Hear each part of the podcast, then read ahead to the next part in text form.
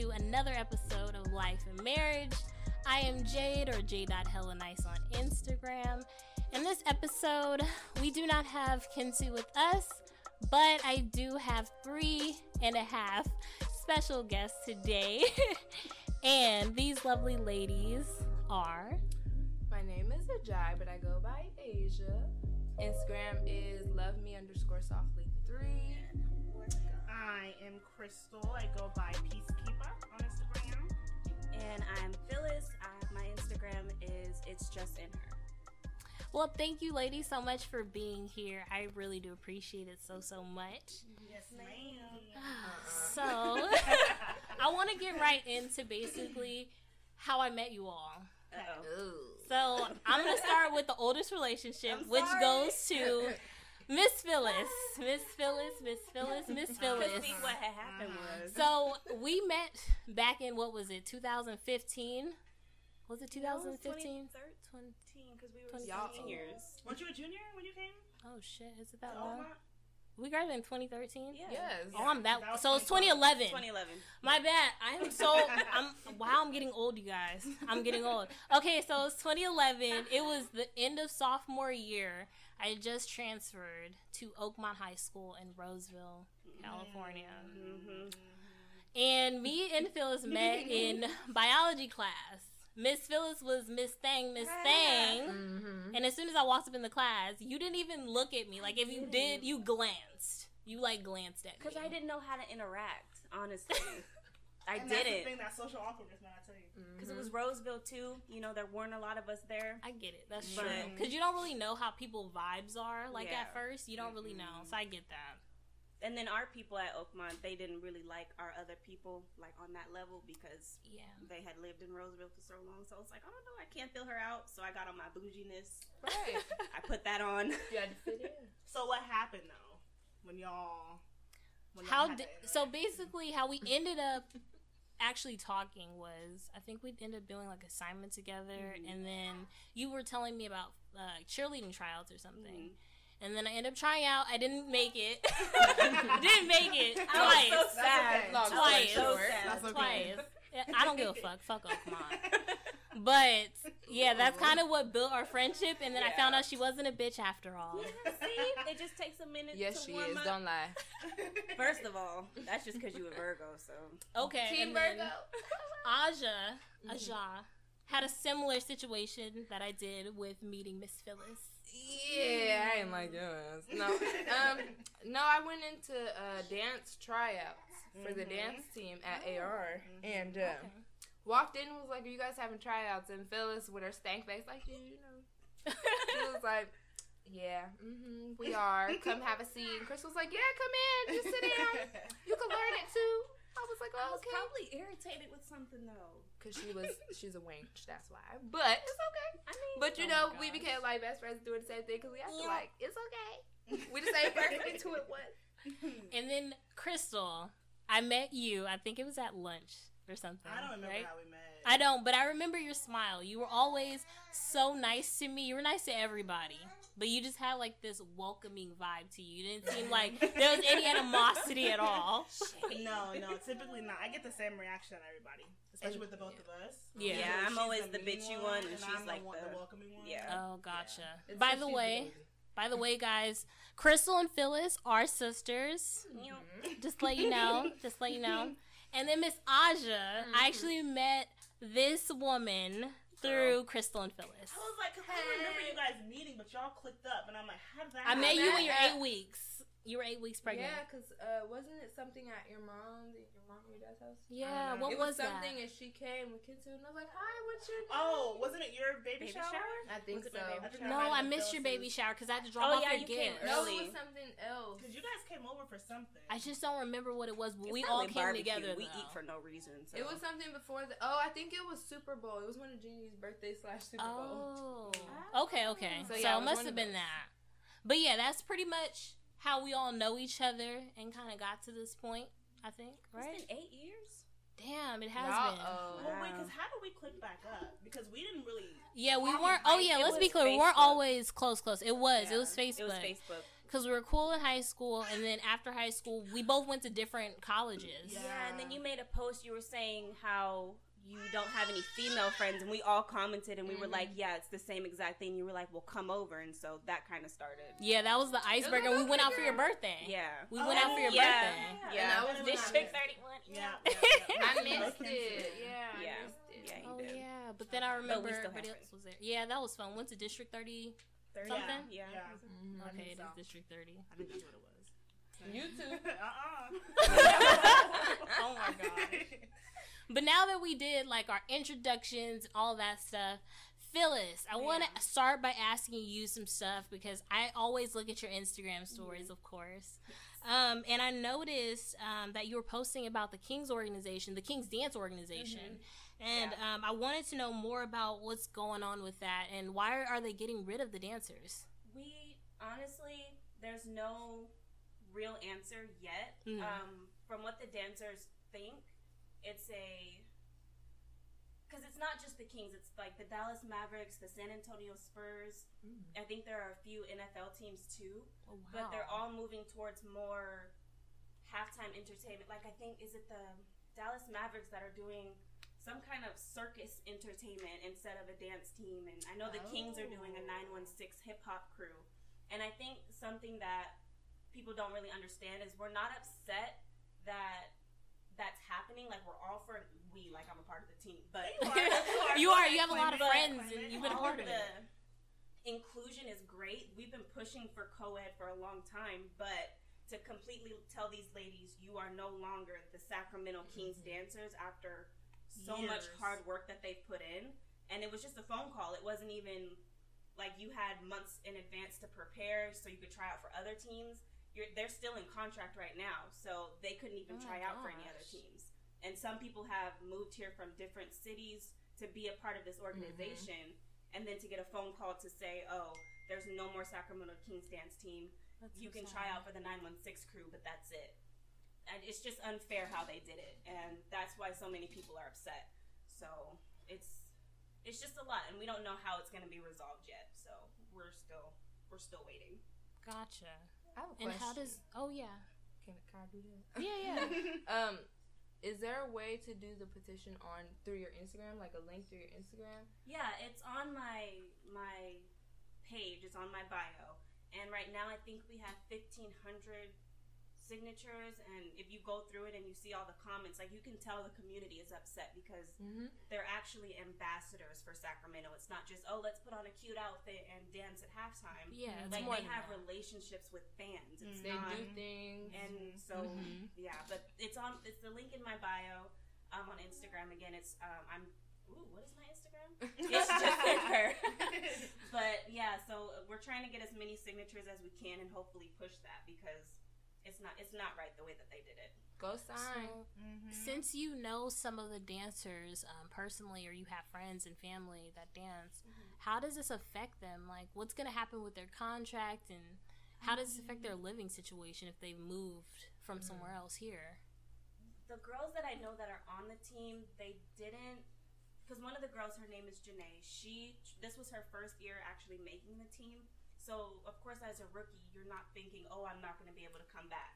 Right. Because there are girls that have been on the team for 6 or 7 years who have been doing this for so long, and that's kind of the goal.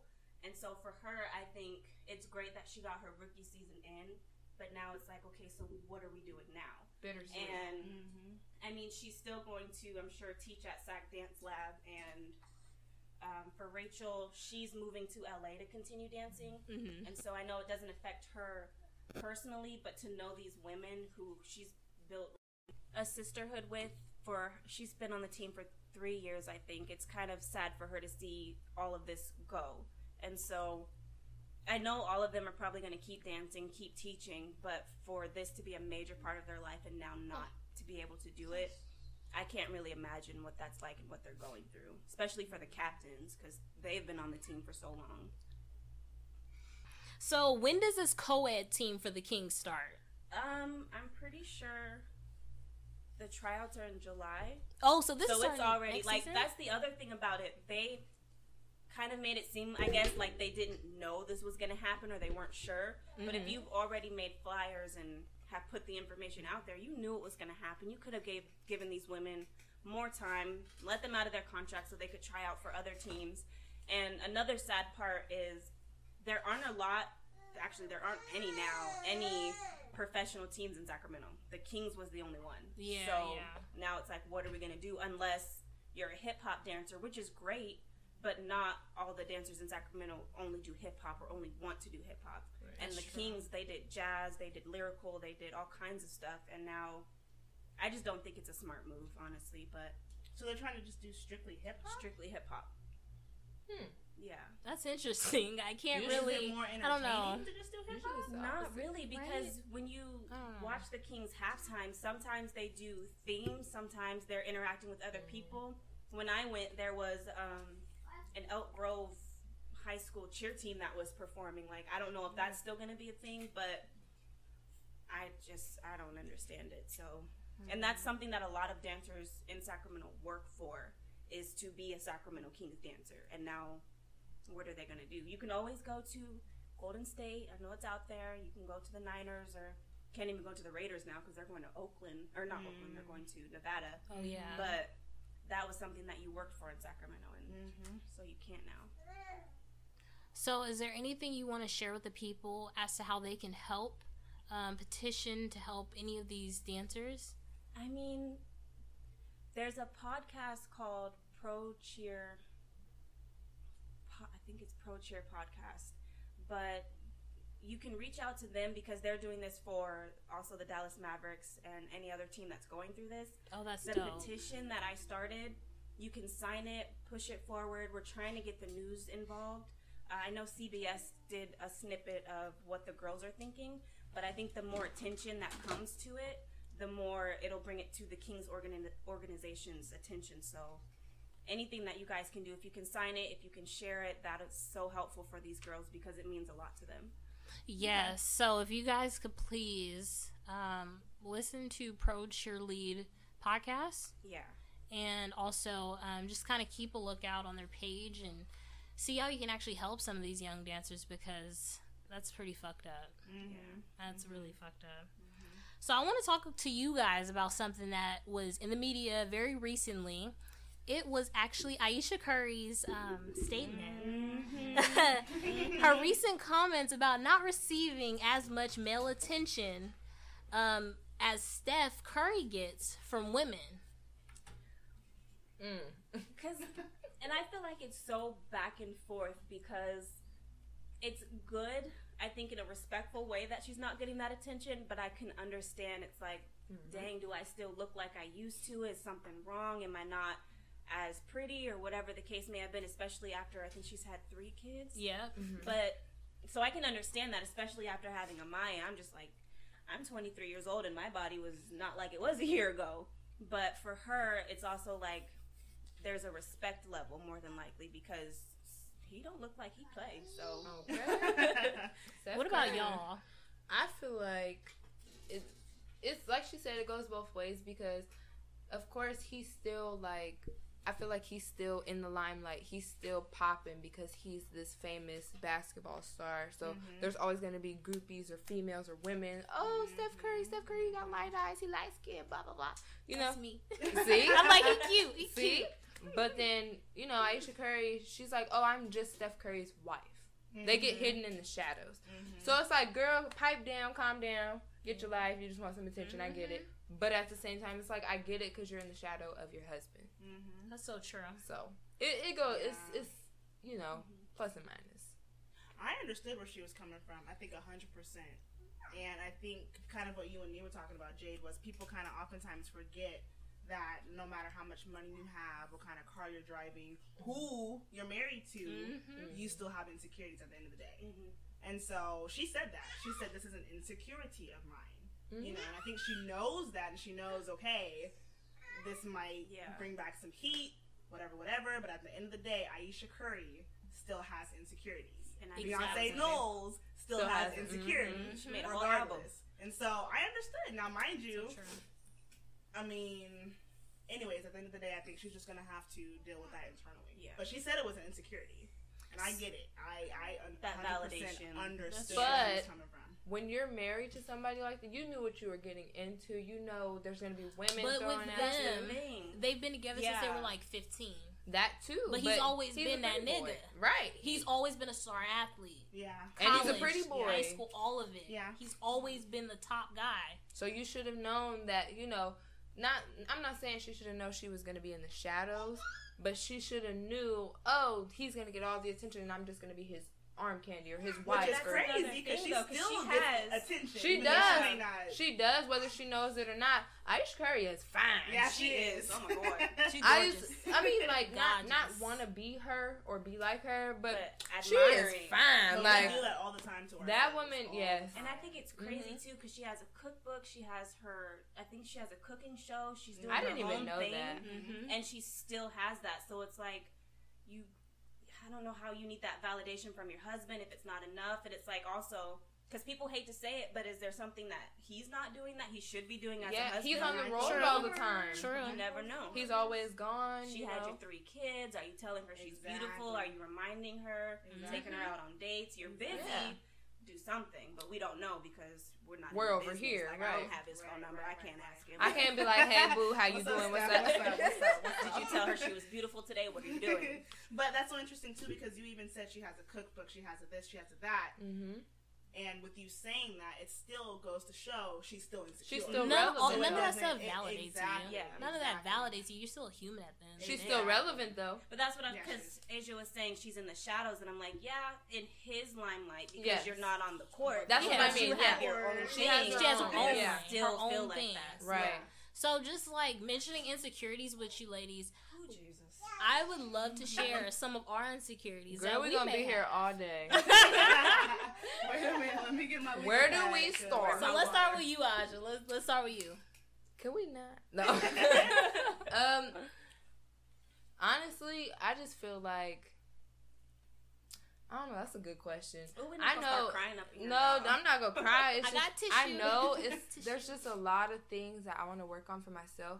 That it's hard to do it, but it's easy to say. Yeah. And, like, come on now. Y'all all know I got angry issues. Mm. I be trying to hit cars and stuff. No.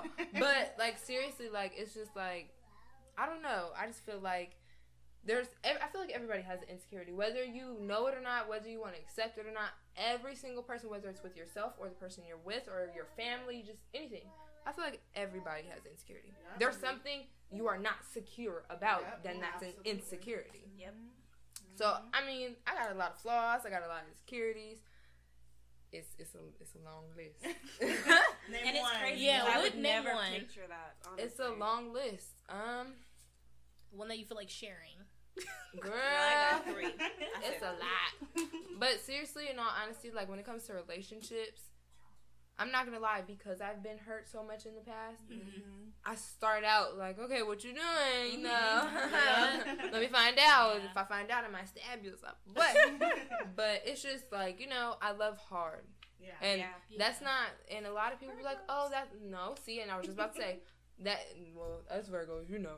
Mm-hmm. But a lot of people say that's a sign thing. A lot of people say, oh, it's this, it's that, you know, if you're like this or you're feeling like that. No, that's not true. I feel like everybody feels some type of way. Like I said, that just goes back to insecurities. Just everybody has one. Mm-hmm. You just have to find what it is. And for me, it's like, I don't know. I feel like my birth dad, he was never around. He was only around when I was like 6 months, and then he came back. Mm-hmm. And it's like, no, I don't want you now. I got my stepdad. I call him dad. Mm-hmm. I call his kids my siblings, you know? Mm-hmm. So it starts with that. That's where my insecurities start from, as a baby, as a child, as a kid, you know. You're like, well, why doesn't this person want me or whatever? Why aren't they trying? Gotcha. So I always felt like that, even though I had somebody to fill that void. Mm-hmm. I always just wondered in the back of my head. And now he's, like, texting me and trying to open a relationship. He just had another baby a year ago, and I had a baby a year ago. You know what I'm saying? Mm-hmm. So they met, and I met up with him and my grandma, which is his mother, you know, just to combine and let babies meet because they didn't do anything. Mm-hmm. I have a whole sister and a daughter that, you know, that's her niece, that's her auntie.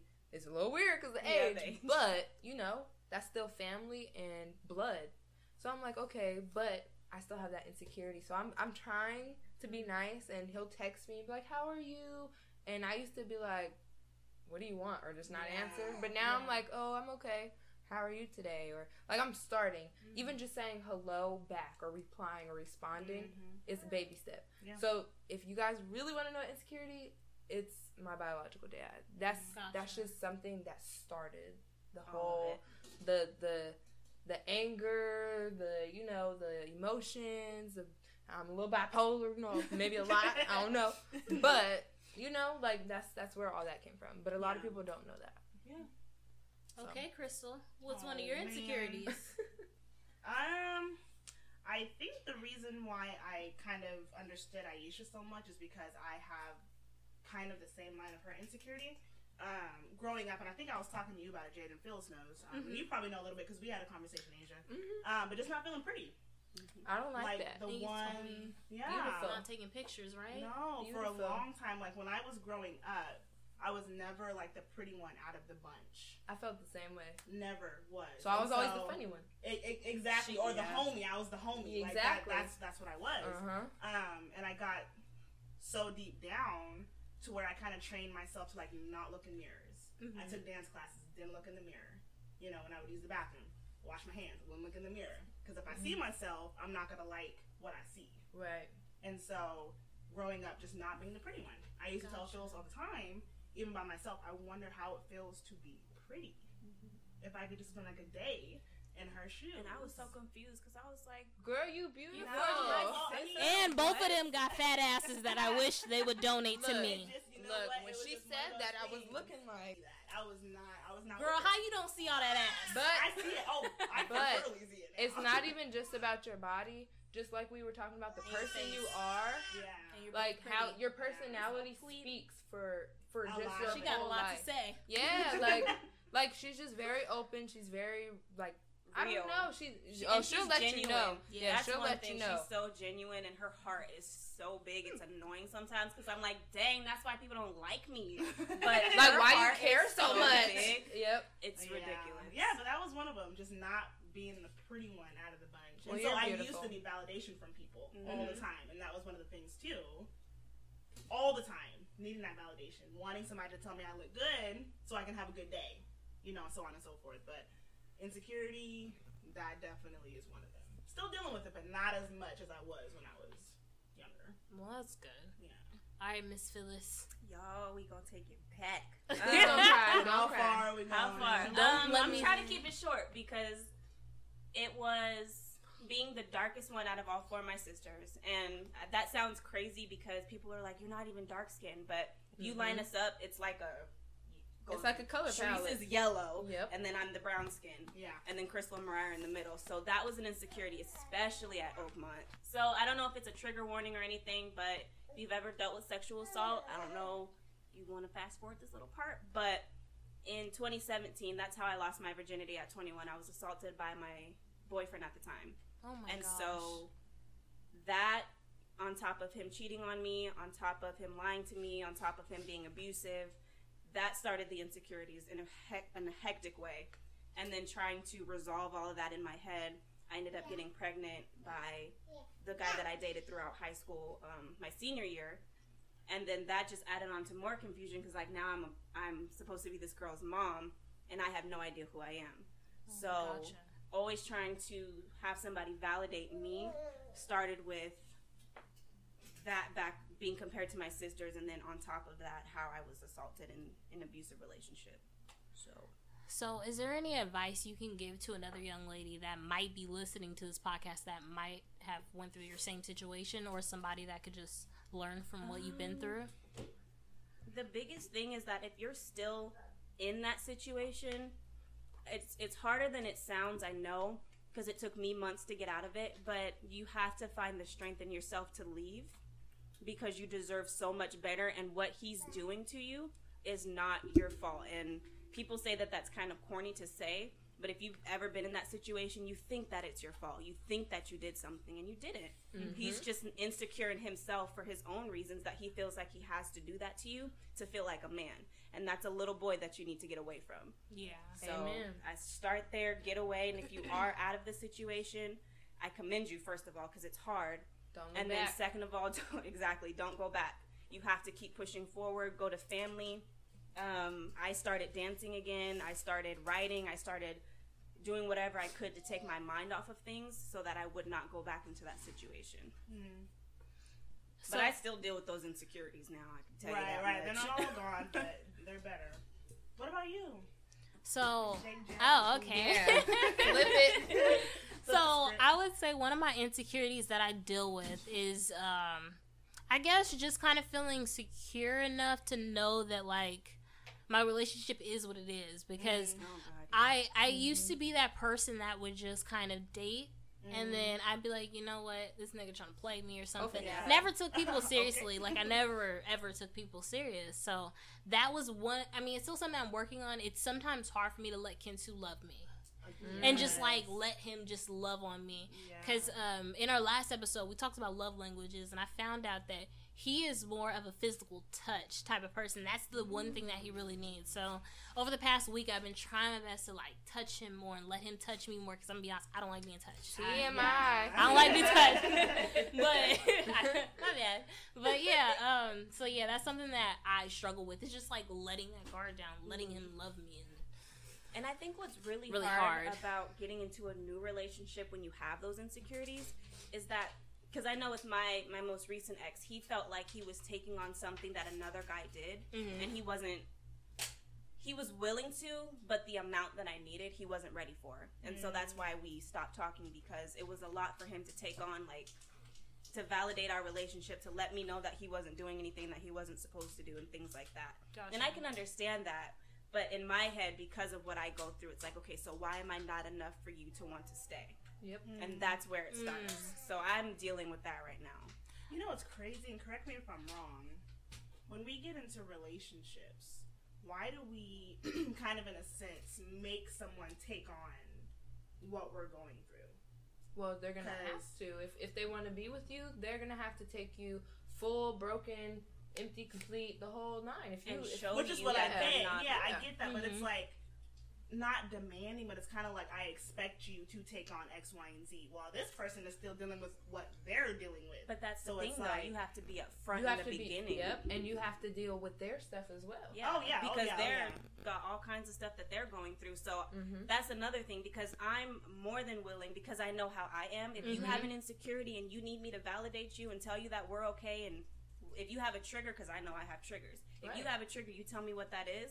I'm going to let you know every time that happens that we're good. Yeah. That's all that I want. And so sometimes it's too much. That's a part of knowing the problem, though. You're one of the only few, you know, young women that know what the problem is and where to fix stuff. As far as, like, if something is, you feel like something, like, say you felt like something was wrong in your relationship. Okay, then you're going to look automatically, is it me? Is it this person? It's like, what do you do? How do you go about fixing it? You have to think about stuff first before you do it, because if you just do an action, you 9 times out of 10 it might be you, but you're pushing it on somebody else. Well, it's your fault that I feel this way, or it's your fault that, and you know that can hurt them as much as we feel like, oh, even if they show like, well, she's tripping, or you know, but that's why the communication is supposed to be there, because I will tell you. Like I told my ex, this is what I'm thinking right now. And before I overthink, I need you to let me know what's going on. And I've gotten to a point where I can do that. But if you're not going to give me that, then it's going to be an issue, because then I'm like, okay, well, what's going on then? Because you're not talking to me, and I don't know what else to do. So being able to come forward as soon as you decide you want to be with somebody, like, look, this is what's on the table. This is what I'm dealing with. And that's another thing, because people are always like, you really need to get yourself together before you can date somebody. And it's like, when you've gone through trauma, you're never all together. You're not all together, period. Well, yeah. Like, nobody's perfect. Like. Nobody's perfect. And that's why it's back and forth, because they're like, well, how are you going to be with somebody and you're not even together? Well, I've been working on that since I was pregnant with Amaya. Okay. I've never been perfect, but it's something that I've been working towards. You know, I love love. That's just me. That's my family. That's the women in my family. We love love.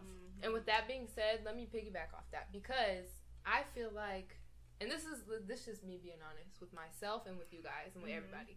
Like, I just feel like, you know, basically, you feel like sometimes when you're not with somebody, you feel all alone and there's nobody there for you, so you try to rush into a relationship. I know at least I do that. Yeah. I do that, and I've done it, and sometimes it ends up, I mean, obviously, they're not here, so, you know, it ended, but sometimes it ends good, sometimes it ends bad, sometimes it ends with mutual understanding. Okay, we both rushed into this, I wasn't ready, I just didn't want to be alone, and I needed somebody, mm-hmm. and that just showed myself, like, you don't have to depend on somebody or need somebody, but now it's not even that. Now I feel like I just want somebody. Well, obviously the person I'm with now, but, you know, but I just felt like I wanted somebody, and it's like...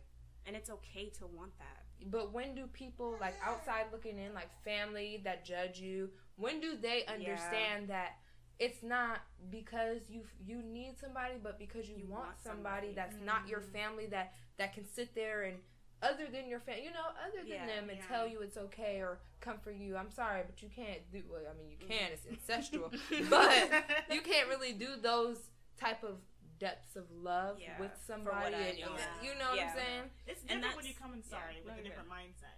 Yeah, that's so true. It's a different type of situation when you come in with more of a clear mindset, because again, with what you guys were saying, I don't think anybody's ever 100% good. Now, mind you, we have seasons. And you may be able to get through a season and say, okay, I'm good in this season, I'm on to the next one. But I think you're forever changing and forever growing. So when you get in a relationship and you say, hey, nigga, I got X, Y, and Z going on with my life right now. And but I'm letting you know this right now. But I'm not saying, here, take it all on. I'm letting you know. And if you accept this, then you need to know, and that's what I do. Yeah, but not here. Take all my stuff now. Yeah, that's never dumping it on somebody. Yeah, don't dump it on somebody. And I know with my family, because they've seen everything, of course, since Eddie, and so they're very protective, and I get that, and I know because after relationships, I'm like, okay, who's next? Because that was my insecurity. But after Amaya's dad and I broke up. The next guy that I dated, it seemed like it was quick because I told you guys after a couple months of us talking, but I got to know him a little bit. I was like, okay, and I felt comfortable enough. And another thing is that I never want to feel like, you're okay. I never want to feel like I'm asking for too much. That's why when you guys hang out, like you and like I'm so jealous of you guys' relationship. Me too. Wait. Hold on, me too. Like I'm so jealous of it, but it's like okay, they're both in these long-term relationships. Jade's married, Chris is getting married. I'm not gonna fit in with that. That's why. But I'm getting a divorce. I'm getting a divorce. That lets you know. We're gonna talk about that. Can we take a break? A quick break. So you guys, we're gonna take like a quick break. Y'all, we'll be right back. Okay.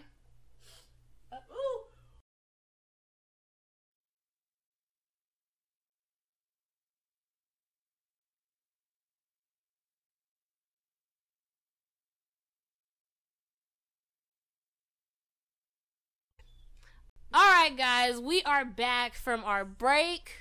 We are refreshed. I have my drink. Gotta get some tissues. So we're going to go into a little bit of marriage talk. And the question I have for you all is, what is your current relationship status? Y'all all know that I'm married, so. Whatever. That's it. So who wants to start? Crystal does. Dang it. Why don't you do that? Yes. Please do the missus. So just right off cut. Engaged. Aww. Yeah. Woo! Sorry, y'all. I'm the matron of honor. Engaged. Yeah. And how long have you guys been together? We have been rocking since I was 15. He was 19. Ow. And they got back together like 9 years later. And I've been together for 4 years. Because of me and her sister, Phyllis. She kind of did. Really? She didn't a little really, bit. I she kind of no, you didn't. You was shy. She initiated the conversation. Look. Let me tell you. Let me know, girl. Look, we was in the Panda Express on Madison and what is that date? They're not paying us. Don't tell them on that. We're not sponsored, but no, the fuck we not.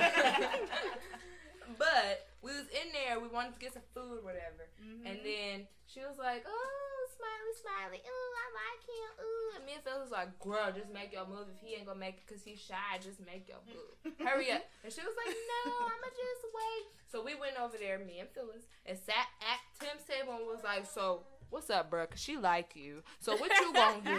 What's the deal? But the thing is, though, it's cute that you think that's what started it, because what actually started it was I hooked her up on Instagram and they hung out at the mall. So I was first. I initiated it. She lightweight. Point blank. First of all, I take ownership for this relationship. Look. But we pushed it, though. We did, but I started. We pushed it. You started. You started teamwork. Teamwork. I had to push Crystal, but she was being. Look, I didn't know how to make the move, but yeah. So that happened. Okay, and so then you asked who out? I asked him out. So I got my Instagram back. Woman that knows what she wants. Just message him. Just ask him. Mm-hmm. So I was like, you want to go to the mall? And so we ended up going to the mall. So I went to the Galleria. And then it was like history from there. Oh, yeah, so boy is rocking October 12th, God willing. Yes, they're getting married. They're gonna be fucking. And we're gonna have strippers. She wants to be pregnant. I do. I want to be. We need to be pregnant at the same time. I only feel comfortable if you get pregnant. If you get pregnant, I'm definitely getting pregnant. I'm definitely getting pregnant. Look, so we don't want to have little twin. Look, so Phyllis and Ajai were pregnant at the same time. I thought that was so cute because you guys like call each other and talk to y'all about stuff. Yeah, but you're going to be like 30-something, and I'm going to be like, girl, y'all hear her? She's showing off them lungs. Them lungs, though. Got a healthy baby. Yeah, you say it, girl. You say it. She talking about her man. She ain't got no man. Maya said them little crumb snatchers at the daycare be stealing her juice. Well, mama. She just had to put her 2 cents in. So what is your relationship status, Miss Ajai? Who are you talking to? Because I've been seeing some stuff. You confusing me. So he be doing petty stuff that get me mad, and I just be like, you know what? I'm gonna be single. So basically, what happened was I'm in a relationship, and basically, you know, he get on my nerves every other day. So I be playing around saying I'm single just for him to feel some type of way, because he always say, okay, leave me then. Okay, bye. And he sees dudes like comment on my page or inbox me. And whether it be people I've known for years that I went to school with, been friends with, he's very insecure as much as he doesn't like to admit it. Mm-hmm. But I like that. Because you showing me that you care. You showing me you want your woman to yourself. And not all these people hitting that person up. But it's cute. But at the same time, if you overdo it, sometimes it could be too much or annoying. Or it's turn off or it's a flaw or, you know. Mm-hmm. But when it comes to Greg, he act like he doesn't care. Like he tries to act all tough and, you know, because he's from this part of town and he do this. He don't get down like that. That boy is a big ass baby, and he shout insecure. Out to Greg. Hey, how you doing? Look, don't be saying his name, because if this come on Facebook or anything, but he can be like, "Oh, you was talking about me." Nope, talking about another one. No, so today you are not single. No, I'm not single. Okay. However, who's that? Right, girl. So I'm still legally married, separated, but legally married to my daughter's dad. I could say, what I can say is, it seems like I moved on quick, but technically I moved backwards because I knew Greg for almost 8 years now. Mm-hmm. We kind of fell off and lost contact. He moved to Vegas. I moved to Yuba City, you know, so... And I blocked him. So I got in a relationship. Yeah. Okay. I blocked him because I was in a relationship with my daughter's dad. But that didn't work out. You know, that quick marriage, because you're military, you going places. Okay, we feel like we're in love at the moment. And we were. And, of course, you know, I still have the care for him because he's my daughter's father. But, like, I don't know. When, like, if he was to be like, oh, I love you, I can't say it back. Mm-hmm. I just can't. Mm-hmm. Because at this moment, I don't feel that specific way towards that person, mm-hmm. except for the person I'm with. So of course you can't fall out of love with somebody that quick, but you don't have to say I love you either. You don't have to feel pressure just because they say it. Their feelings might be hurt, but I can't say it to you. It doesn't mean it's not there. I just can't say it to you because I feel some type of way. So He said, you fell out of love with him? Yeah, it's to the point where I noticed stuff I was doing wrong and what he was doing wrong, but he felt like he does no wrong. And then once it was too late, now it's, oh, I understand. And it's like, no, because I told you I wanted to change. I wanted to go to counseling. I wanted to do this. I wanted to do that. And you were like, oh, that ain't going to work. You were being negative from the gate, you know? Yeah. That ain't going to work, and you're not going to listen to anybody. No, you're not going to listen to anybody. I'm the one telling you I'm willing. You said you were going to find the place. Mm-hmm. You neglected to do that, you know, do so, and it didn't happen. So what happened? It fell apart because you didn't try. Yeah. Instead of sitting here being, you know, having your ego and saying, oh, well, I know that ain't gonna work because ain't nobody can tell us how we're gonna do us. Like, that mentality, to me, you're not even open to trying.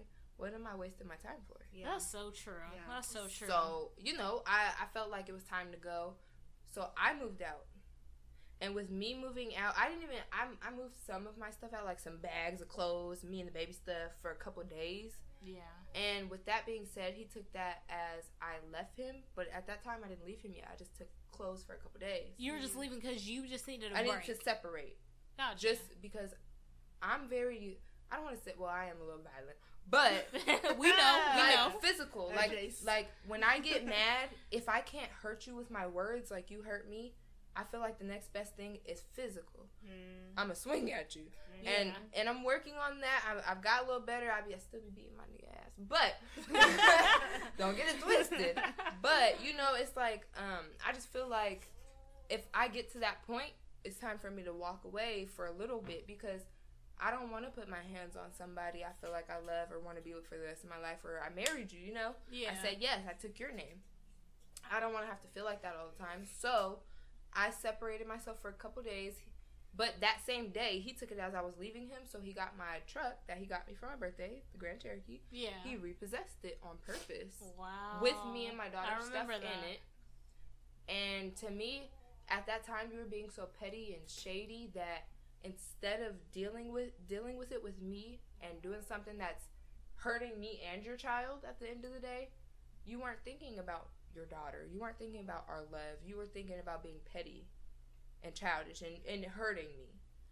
And it did hurt a little bit, but at the same time, that's materialistic. I got a new car now. I'm with a new person now. You know what I'm saying? I have a job now. You can move on. I'm doing stuff. Move up. And I felt like he thought that I wasn't going to be able to do that by him taking away my vehicle that he bought me for my birthday. Like, and it was just a whole bunch of, I did this.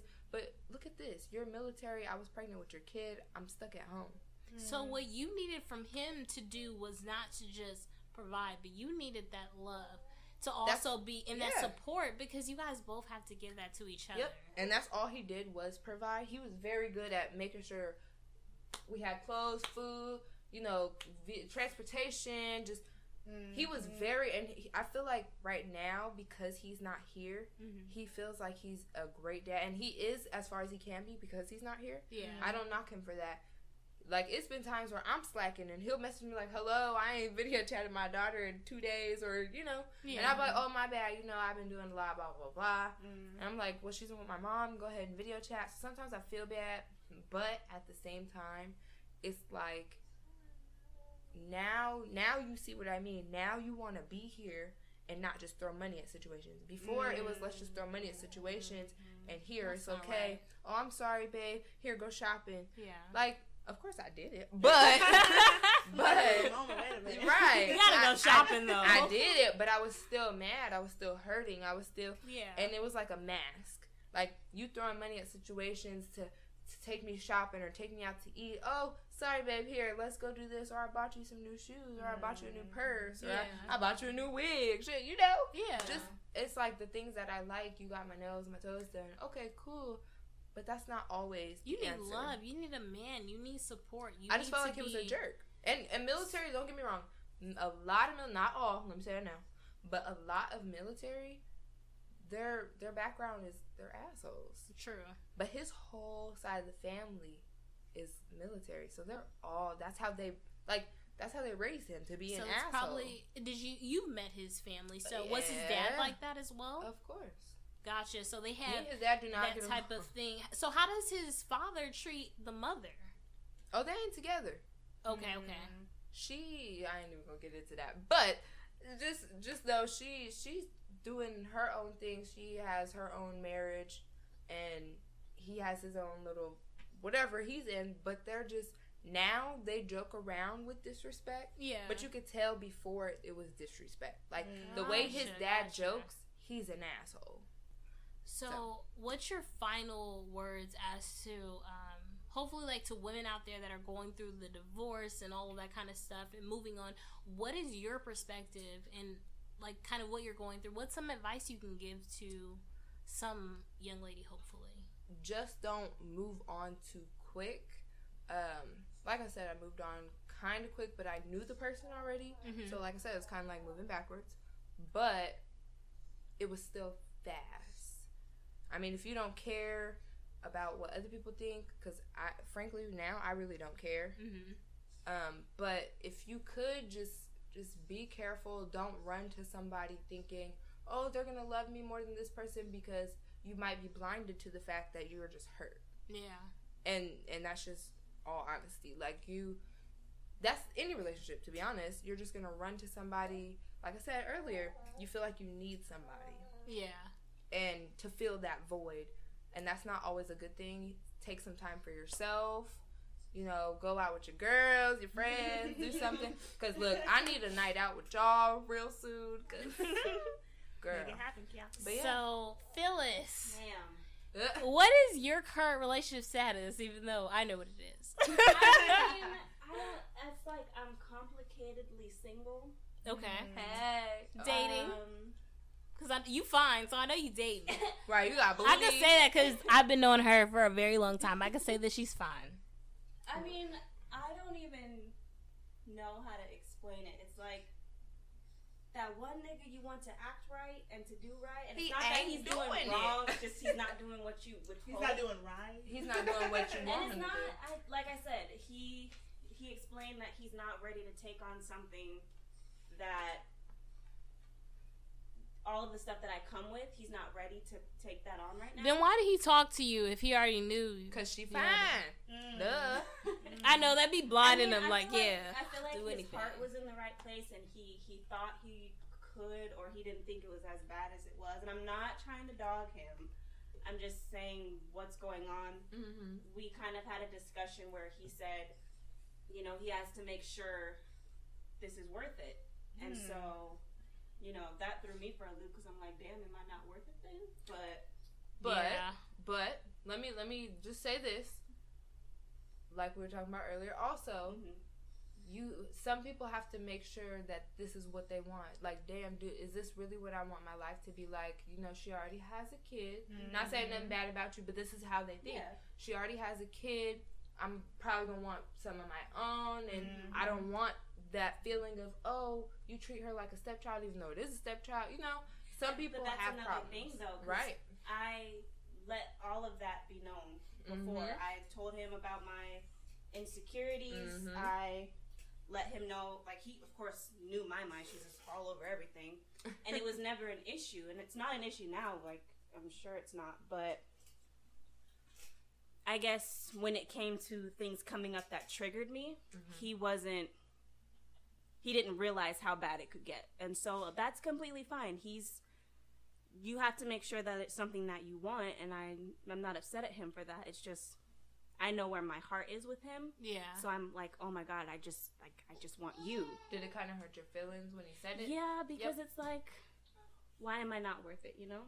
But it's not, I have to remember it's not just me. It's like the whole situation, because he let me know, like, his ex kind of had the same insecurities, and he had to deal with that, and he's like, I don't know if that's something I want to do again, because I got out of that. And so I can understand, and he's a sweetheart, he's a good guy, there's no animosity, like, we're still friends. Girl, you ain't single. But I mean, at the end of the day, it's also like one of my friends was like, are you going to be okay waiting for him to be like, it's okay and he's ready? Like, what if that takes a year? Are you willing to wait a year? Because it's like, I'm still waiting for an answer, so. I have a question. I have an answer. All right, smart ass. Do you love him? Yeah. Are you in love? Do you know yet? Or yes, are you unsure? Yes. Let it all out. The weird thing that I'm going to say is that Yes, because this is the first time I was with someone that way where it was my choice. Yeah. And so I have that, like, losing my virginity to him kind of feeling, even though I lost it before. Mm-hmm. It was my choice with him. So there's that connection that I'm just like, oh, she's a freak. No, I'm just like, I can't stand you. But yeah, so I do. But at the end of the day, if it's not what he wants, then I can't change it. So, and then it's also like he's 22 going on 23, and it's not that age is a big thing. No, but at the same time, you're fresh out of college. He just graduated in December. He's doing his own thing. He has his own car, his own place. Like, you're 23. Mm-hmm. You don't have any kids. You know, so you want to live your life. That's okay. True. And I know he talked to his pastor about it, and his pastor let him know, like, I'm looking for something different. Oh, and that's true. Like, I'm looking for something more serious. And even though he came into it knowing that, actually being in it, he may have just not realized how serious it was going to be. So gotcha. Oh. So I just want to say I like the fact that, you know, he go to church. I like that because I'm trying to get mine to go back to church because he got into a relationship that made him feel like there's a higher source, but he don't know if it's God or not. And I kind of have a problem with that a little bit, but I have to understand, you know, I wasn't there. So, like, when we're since we're all, like, Christians or whatever, mm-hmm. I want to know, what are only three main things that you think, three main roles of a wife? Like, do you guys, three main things of a wife, what do you guys think are three main things, the roles of a wife that people might have? Let me go ahead and make somebody mad. Can you be a wife? Go ahead and make somebody mad. Look, can you be a wife? No, I'm sorry. I'm not one. I'm waiting for God to send them. Amen. The main thing is to submit. And I feel like women nowadays, they do not like that, but I'm going to say submit. To be patient and to be a helpmate.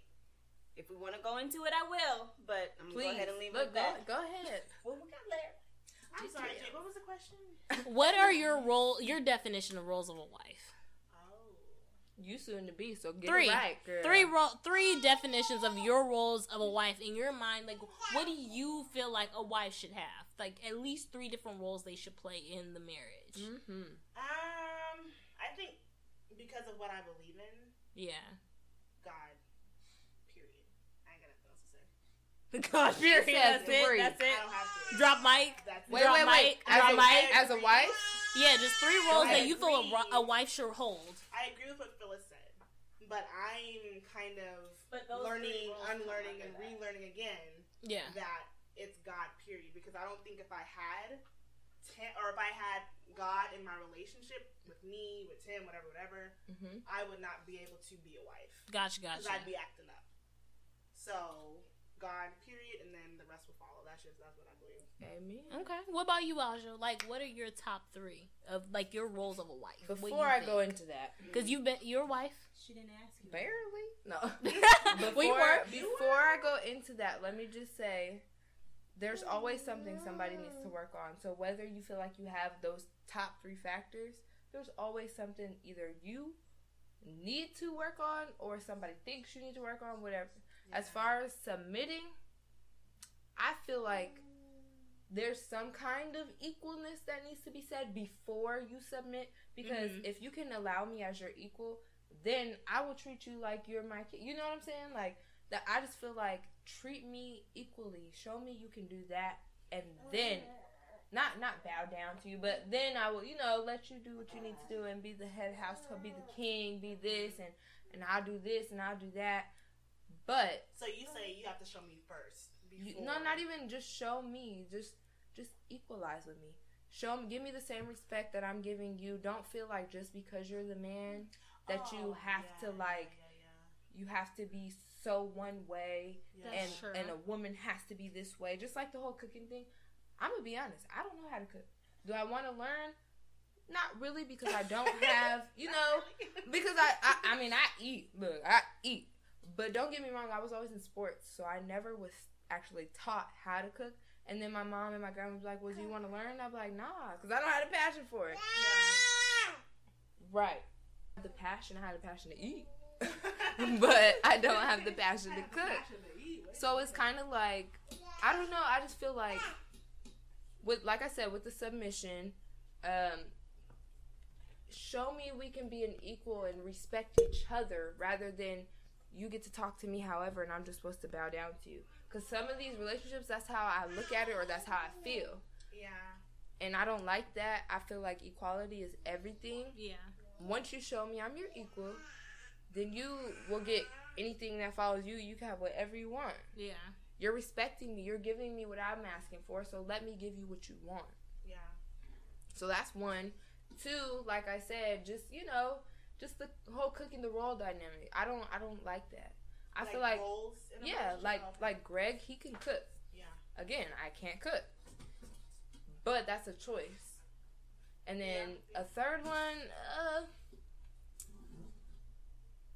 if you're married or just in a relationship, whatever you want. Because the initial question was marriage. No. I just wanted the three top things that you think are roles of a wife. Of a wife? Yeah. Girl, you better get him that something out here when he wants. No, I'm saying. But vice versa, if I feel like I want my needs met, meet my needs, that don't mean I always have to give it to you just for you to give it to me. Yeah. If you, like, I don't know. I feel like I'm passionate when I want to be. If I feel happy, if I feel good, like I want to do that to you, I'm going to do it. Mm-hmm. But if I'm irritated or upset and you're like, well, can I get it? Or, you know, I'm like, no, what the fuck? Like, back up off me. Yeah. You know, that's just how I feel. So that's my three. That's my main three. Yeah. And don't get me wrong, sex isn't everything, but even just rubbing, touching, just like you said, how, you know, you and your husband, you have to learn that he's a more of a hands-on type person. Yeah. Like, even people need stuff like that. Yeah. You know what I'm saying? Yeah. Yeah. And I think that's where, I know it's kind of weird to talk about, so people might not get it. And that's fine, because I'm still learning. But I think that's where the whole God, not idea, but the whole God idea comes into play. Because I think when the relationship you have with him is a relationship and you have it with him, then I treat Phyllis better, I treat Asia better, I treat Jane better. Because of the relationship. Because I'm learning from the source and trying to get my own understanding of how to treat him. Because if that was a thing, me and Tim probably wouldn't be together. We'd probably be getting married. Right. You know. And I think you have the same mindset that a lot of women have.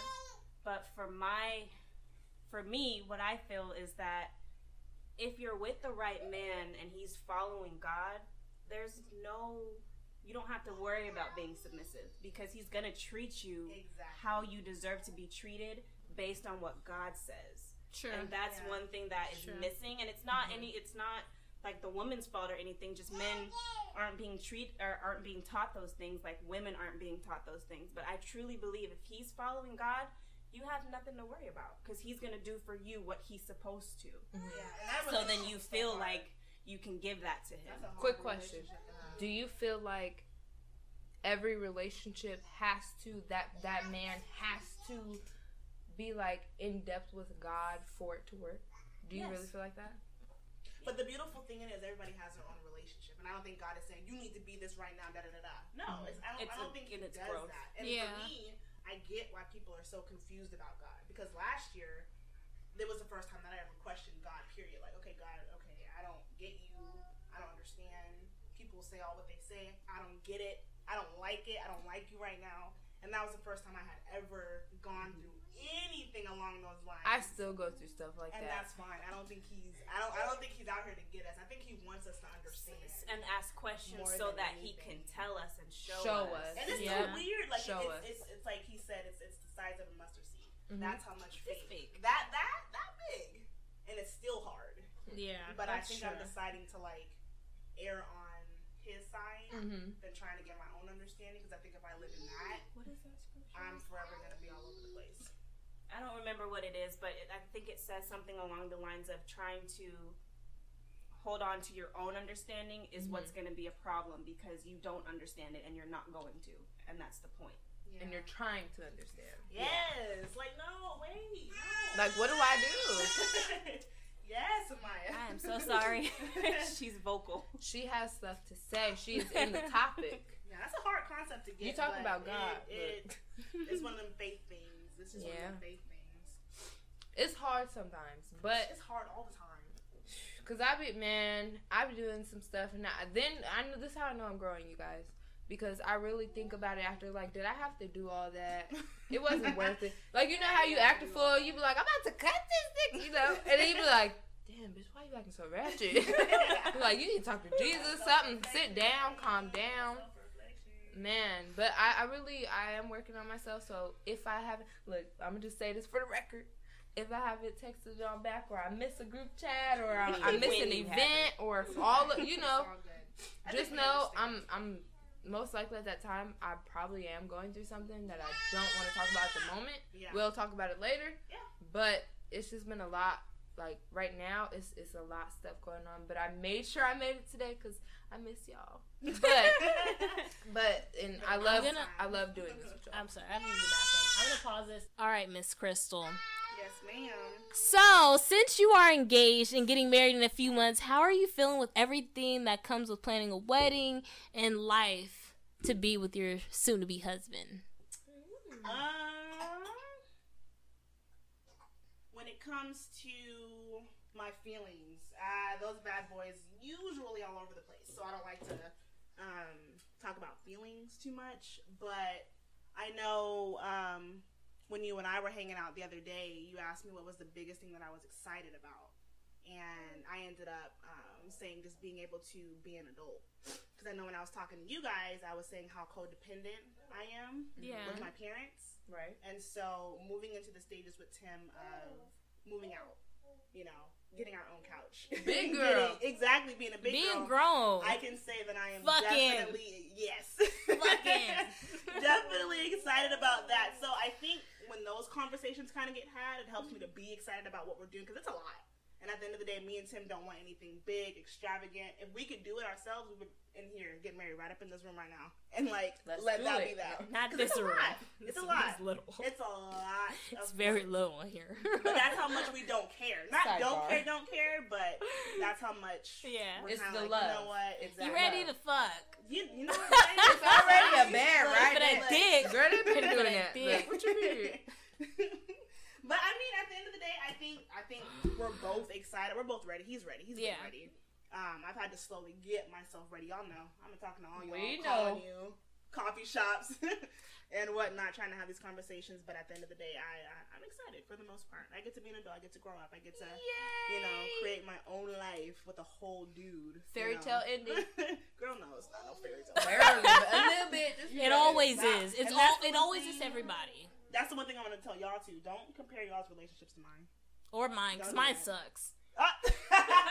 It's hard. Y'all listen to the podcast. If you've been listening, y'all know what the fuck I be going through. Your husband is in the next room. Fuck him. I'm just kidding. So if you listen, I'm just kidding. Please still do what you do tonight. The thing that I do want to let y'all know is that there are men out there like Kinsu and Tim.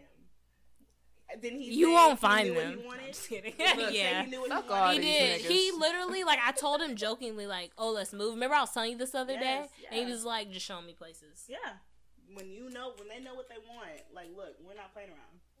So don't compare. But wait, I have a question, a random question for you guys. So, do you guys feel like men know what they want when they see you? Yes, girl. Yes, please. For the most part, yes, but sometimes no. Sometimes I feel like they'd be like, oh, okay, well, you know, she fine. You know, let me see if I can. The ones that are ready. To see if they still got it sometimes, though. Yeah. Some of them see if they still got it. They'd be like, oh, she fine. Let me see if I still got it and try to get with her. And then sometimes it turns into something more. Sometimes it doesn't. People be, like, doing the most. Yeah. I can only say off of what I've been going through. I can't. Exactly. I don't. That's. Look, we saying when they know what they want. What about you? Yeah, what you think that? I like Tim, he knows what he wants. Yeah, he knew what he wanted. Well, gotcha. Y'all been forever long. Yeah, because put a ring on it. Put a ring on it. He did. Oh, we ain't sponsored. Look. No, you can sing whatever you want. I was about to sing. Beyonce ain't gonna sue my ass. We ain't sponsored. She gonna sue me. Girl, we almost if first. If she do, I will be so happy. I will show y'all. Be like, look, she sued me. But at the same time, I don't think there's anything wrong with getting with someone who still wants to figure it out, because I would rather you figure it out than get with me and not knowing. Now it's all over the place, which it'll still be, but at least okay, now we can move in the same direction because we both know okay, this is what we're doing. A controlled mess, because that's one thing I hate. I hate questioning relationship with all my heart. I hate it. It's annoying. I don't like it. Yeah, a controlled mess. That's what that's called. When you have some kind of control, but it's still messy. Like, okay, like in your room, for an example. Your room messy, but you know how to find your stuff, but other people don't know how to find your stuff. That's me. It's controlled mess. That's me. All day. That's me. That's what relationships are most of the time. Yeah. Controlled messes. Oh, well. Yeah. Yeah. So, what is your biggest pet peeve in a relationship? Or by your spouse? What's your biggest pet peeve? Do y'all want me to start? Because I got some pet peeves. I got some pet peeves. Go ahead, girl. I feel like for me, my biggest pet peeve from my man is when he won't tell me when something is wrong. Like, he'll have a bad day and won't explain it to me and just have an attitude for no reason. And I'm just like, dude, I usually text him and I'm like, look, this happened. I'm not having a great day. I'm going to come home and I'm not going to be feeling it today. Yeah. I feel like men don't know how to do that sometimes. I agree with you. Because, see, Greg does that same thing. Like, he'll be irritated and I'll be like, what's wrong? He'll be like, oh, nothing. What do you mean nothing? Obviously something's wrong. Let me know. We'll talk about it later. And then later never comes. Mm-hmm. But I feel like they just don't know how to find the words, because men are supposed to be like this hard-shelled people and women are supposed to be the soft, like roles, like I said. Men are supposed to be hard while women are supposed to be like, oh, they're sensitive. Docile. They're this. Mm-hmm. They're this. You know? So I feel like it's something to do with that, because it's a lot of men out there that be like, oh, you know, I'm irritated, but they don't know how to say it. They don't know how to communicate it without it coming off wrong or making them look soft or making them look, you know, gullible or, you know, sensitive. So that's my take on it. I don't know. What do you think? Pet peeve. I feel like I've been with Tim for so long. My pet peeves have changed. Like, I don't even know. Every week. I don't even know what a pet peeve of mine would be. Because it used to be certain things in the beginning, but now, because I've learned it's who he is, I'm trying to learn how to love it, then be pissed off at it, be irritated. That's a good way to look at it. I think the only thing that irritates me the most is when I'm kind of, like, on the time of the month. Mm-hmm. I don't want to be talked to. Don't mess with me. Don't talk to me. Go give me some food, maybe a coffee. That's when the irritation comes out, I think, the most. But the pet peeve-wise, the things that I didn't, quote-unquote, like, I'm kind of learning to love, which is no longer really a pet peeve of mine. That might be an issue because y'all are looking to move in together. Y'all about to be living together. You might be like, oh, it's going to be easy. You go on your side of the house, I'm going to be on mine. Nobody said nothing about no easy. No. Nothing. I did not say that. Let me tell you, girl, because I'm like easy. That, too. Even off of my cycle, it's just sometimes when you have an attitude, that's what happens. That's so true. Because I'd be like, I'm not on my cycle, but get away from me. Like, I'd be looking at him like, who the fuck are you? Like, who are you? Go be with your friends. Get out my face. Right now, I just don't want you in my face because I'm frustrated. It may not even be you, but I'm irritated and I don't want to take it out on you. Mm-hmm. Just leave me alone for a minute. That's how I am. Because they love you, they be all up in your face anyway. Or just irritate me to irritate because they do. Like, they irritate you on purpose. You do that. Yeah. Then they're mad if you ask questions, like you keep bugging them about, hey, what's going on? What are you thinking? Why are you upset? Nothing. Leave me alone. I'm tired. I'm like, okay, fine. Bye. Right. Okay, fine. I'm going to go hang out with my friends. Oh, you don't care? Wait a minute. Yeah. Now, don't get me wrong. I'm not saying what me and Tim have is easy or, like, I just love everything. No, I'm not saying that. It's just pet peeve-wise, those things that used to irritate me, it's like that's a part of him. So I'm trying, like, he talks. Again. Y'all know Tim is a talker. Me too. I had to learn how to love that rather than kind of complain. Yeah. Exactly. But that's good. That shows growth in you guys' relationship. The fact that you, can say that you realize it. Yeah. Oh, yeah. That's growth. Like, you're understanding your relationship more. Yeah. And I love that. I love it. It's just, I don't know. I feel like that's dope. And it's hard. That's what makes it hard, because I'm not used to that. Like, I'm not used to that. But. That's true. That's so true. Love is hard. Let me just say. Love is hard. Who said it was easy? Who the fuck said it was easy? That's all I want to know. The way they made these hoes Adam and Eve, I'm just saying. It was hard with them, too. It probably was. It was. Hello, the whole ate the apple, though. It was hard. I'm just saying. She didn't listen. She was hard-headed. Yeah, absolutely. Okay, I can't say this. A lot of women are hard-headed. That's all I got to say. We are, because I know I am. Go ahead. What ended your last relationship, and then how long do you think you should take to move on to the next relationship? If you feel like sharing. Anybody? I think with what ended my last relationship is the fact that I felt like I kind of had to be the man and the woman in the relationship. Mm. So I felt like... I feel that. Preach. I felt like I had to be... But see, the thing about it was I couldn't blame him because I got into the relationship wanting to be Miss Superwoman. So I'll take care of you. I'm going to clean your room. I'm going to cook. I want your friends to like me. So that's how I was... So he got used to that. Oh, so when you get used to that beginning in the relationship, I'm like, she going to do it. I'm not going to do nothing. Like, she got it. And then I got tired of that. So I can't blame him all the way because that's what I did. That's what I allowed him to do. Yes, you can because he should have stopped it. Nope, not blaming him. He should have been man enough. But, like, I get that. It was both of us. I get that. But I just got tired of it. I don't want to be the man and the woman. Hello, say. And I had to learn that with Tim because I kind of realized I'm kind of bringing those traits in with him, not letting him put his foot down. Gotcha. Not letting him say no, because you tell me no. Be like Kunta Kinte, get your foot cut off. Exactly. You tell me no, it's going to be a different story. I cut your throat. But that's why that one ended. It just, I was tired. I was done. I was like, nah. Tired of that. Amen. Who wants to go next? You. Okay. This is something I haven't actually shared on the podcast. So me and Kinsu, we going to go on about our exes in the future, but we're going to call my ex fuckboy. So any of my listeners out there, just know the nigga's name is Fuckboy to me, and don't call him nothing else. If you know me personally, only one other person actually knows this guy, like really knows me and his relationship. So Fuckboy it is. So with Fuckboy, what ended my last relationship was he wasn't motivated, and he was a fuck nigga. And in terms of my definition of a fuck nigga is that he's the type of man who did not want to ever do more, as far as wanting more for himself, wanting more for us. So that was not acceptable for me. And also he low-key cheated. Like, he was talking to another girl and had the girl up at his grandma's house in her face and yada yada yada. So pretty much that's what happened. Moving on from that relationship, I did get with Kinsu the same year, but it was at least like a 6 month, thing. So for me, when it comes to moving on with relationships, I never was trying to be like, oh, let me get into another relationship. I never was like that. I wanted to make sure that if I was going to get in a relationship with a guy, he was going to give me everything that I needed. So I prayed to God and I said, God, I'm ready when you are. When you're ready to send me that man that's going to be there for me long term, he's going to love me, he's going to support me, he's going to do all the shit that I fucking need, then I'm going to be ready to receive it. And so I was kind of on some hoe shit. I'm not going to lie to you guys. I was on some hoe shit before I met my husband. I was on some hoe shit. And so it was just like, I wasn't really looking for love. It was just... Looking for a nut. I'm being honest. I'm sorry. I'm being honest. She's babe, please don't kill me, but this is me. And I always told people, if anybody ever wanted to get with me, they would have to know that, you know, there's specific requirements that I need for you to know that, for me to know that you're serious about me. Yeah. So that was just me.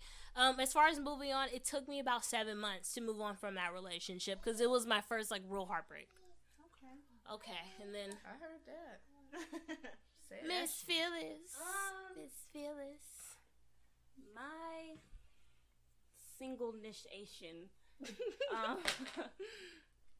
From what he said, it was my insecurities that came out, and like I explained earlier, the amount of attention and reassurance that I needed, he needed to make sure that he was capable of doing that. He always told me that he respected me too much to play games, so I can respect that. So that's what kind of has us on this hiatus, in a sense of how long you should wait before.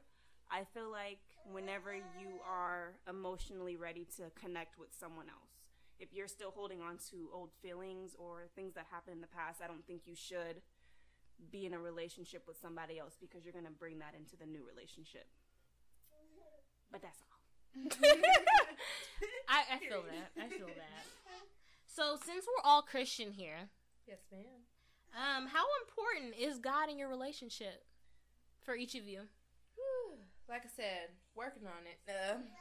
I feel for it. Me, like I said, it's just, you know, it's a little complicated because he lost faith. And he started questioning, is it really a God or is it just, I know it's somebody up there. It's a higher source, but I don't know if it's God or not. Pentecostal. Yeah, and, you know, he wasn't, he don't go to church, and he was in, you know, kind of more so the street life because of the other side of family, you know, that was going to church didn't really, you know, indulge into them because they were more so mixed on that side. And they were like, oh, well, you're black side, da-da-da-da, and they kind of, you know, separated themselves. So he just knew the other side, which was, you know, the wrong path. And he's trying slowly to get back into that. So we're working on it. Like, one thing I do notice, like, with his son is 9 years old. If he be like, oh, my God, or something like that, he will get on him for that. Even though he says, you know, he be like, don't bring God's name into it, you know. He's just cautious. He feels like whether it's God or not, I know that's the higher power. Yeah, definitely. He just doesn't understand. He was like, who created the Bible then? You know, just he has a lot of questions. He's trying to figure out stuff. Yeah. Instead of just believing it like everybody tells him to, he's trying to figure it out on his own. And I would rather let him do that than try to force him, because if you try to force somebody, they're not going to do it. Exactly. You can't force anybody to find God. No, if anything, they may it's going to be fake. Exactly. Yeah. It'll be like it won't be genuine if you're forcing. Oh, because I feel this way, you need to feel this way. Yeah, no, I give him his space about that. Like we've spoke about it, we've argued about it a little bit, and you know it wasn't worth it. And you know he was like, I'm sorry for getting upset. It's just this is how I feel because I don't know. I've been through so much. I don't know. Oh, yeah. Obviously, there's somebody because he's been shot and he's still here. Yeah. Like, they shot his whole car not knowing who he was. They thought he was somebody else, and he's still here. Yeah. That's true. So, it's obviously, he's like, it's obviously there's somebody. But whether it's God or not, I'm unsure. Yeah. So, he doesn't not believe in it. Yeah. But, yeah. So, we working on it. That makes sense. I feel like if God isn't in the relationship, it's not going to work. And I think that's kind of, just saying it out loud, it's kind of vague. But at the same time, if he's not in it, if he's not in you two individually and then together as a couple, at the end of the day, it's not going to work. Just. Yeah. Yeah, I think the whole concept of God is really hard to grasp. Because, for one, everybody has a different opinion.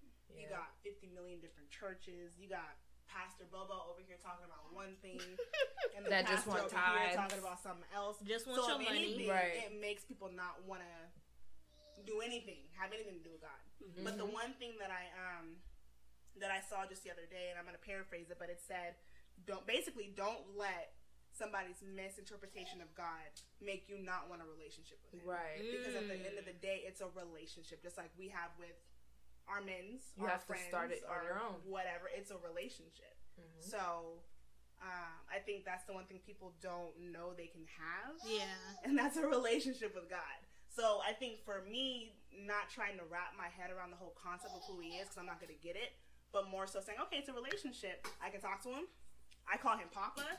It's a little bit more intimate. I don't like him sometimes. I don't read all the time. I don't want to talk about him all the time. But at the end of the day, my heart always goes back to him. Yeah. So in my relationship, it's important to have, because I know if it wasn't for his concepts and his ideas of love and his, this is how you treat people, I'd be out here wenching all over the place. Excuse me. You know, you guys talk about me all the time saying big heart and da-da-da-da. That's not me. I feel like that's him.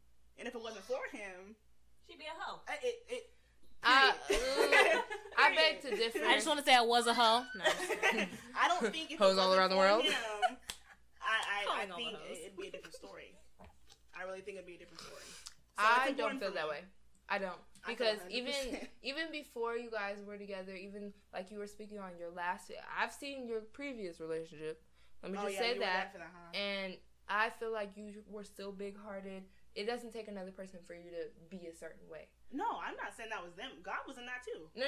I understand, but you're saying like Tim has something to do with you being big-hearted because he is. Oh no. I was saying you guys were saying I was big-hearted and stuff. That's not coming from y'all. That's coming. I believe that's coming. That's a source. Yeah, you. That's just you. That's your personality, and that's straight from the source. Exactly. You know what I'm saying? What I believe, and I think that's where he goes to say with faith.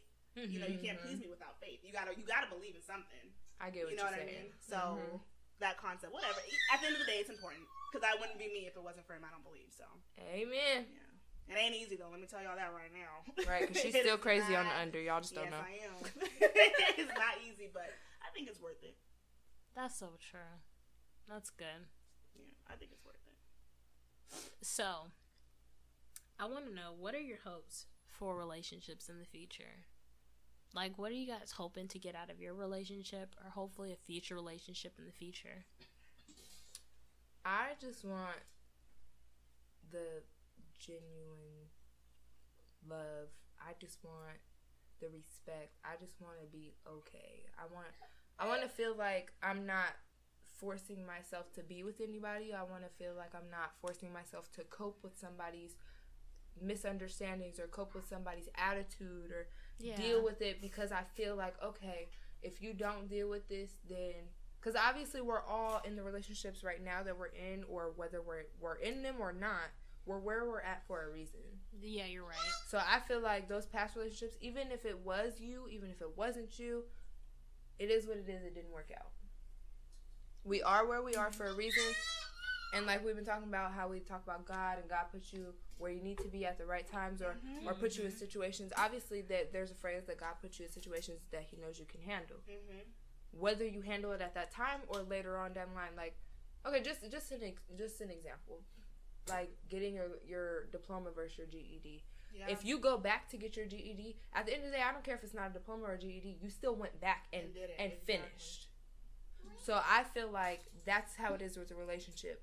You're not in those past ones, even if you felt like it was great.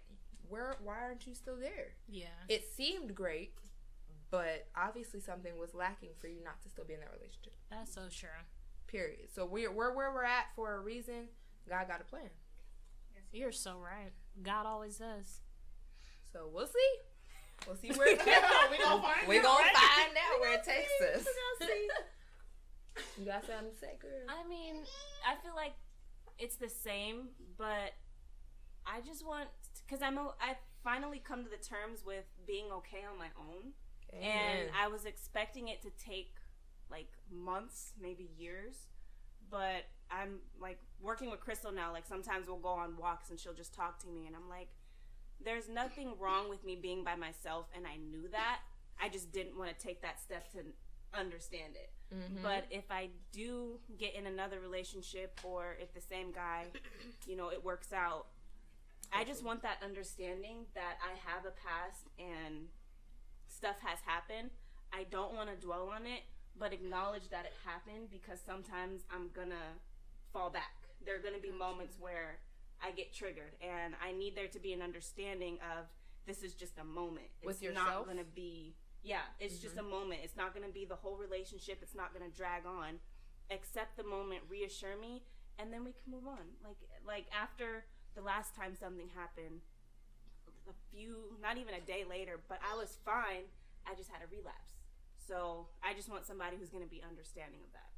And with relapse, you mean like of your feelings, of how you were feeling? Yeah, or? Yeah, like feeling like I'm not enough, feeling like something else was going on in the background, feeling like he was talking to somebody else, because that's always been a thing in every single relationship I've had. Mm-hmm. So it's hard to come into a relationship thinking like I'll be enough.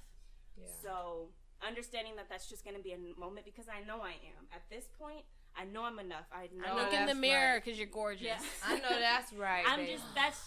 It's just it. Like I'm enough, and I realize that. So if I have a moment where I'm questioning it, just, babe, shut up. You're fine. Okay, let's go watch a movie. Like, that's it. That's all I need. That's all you need. That's all you need.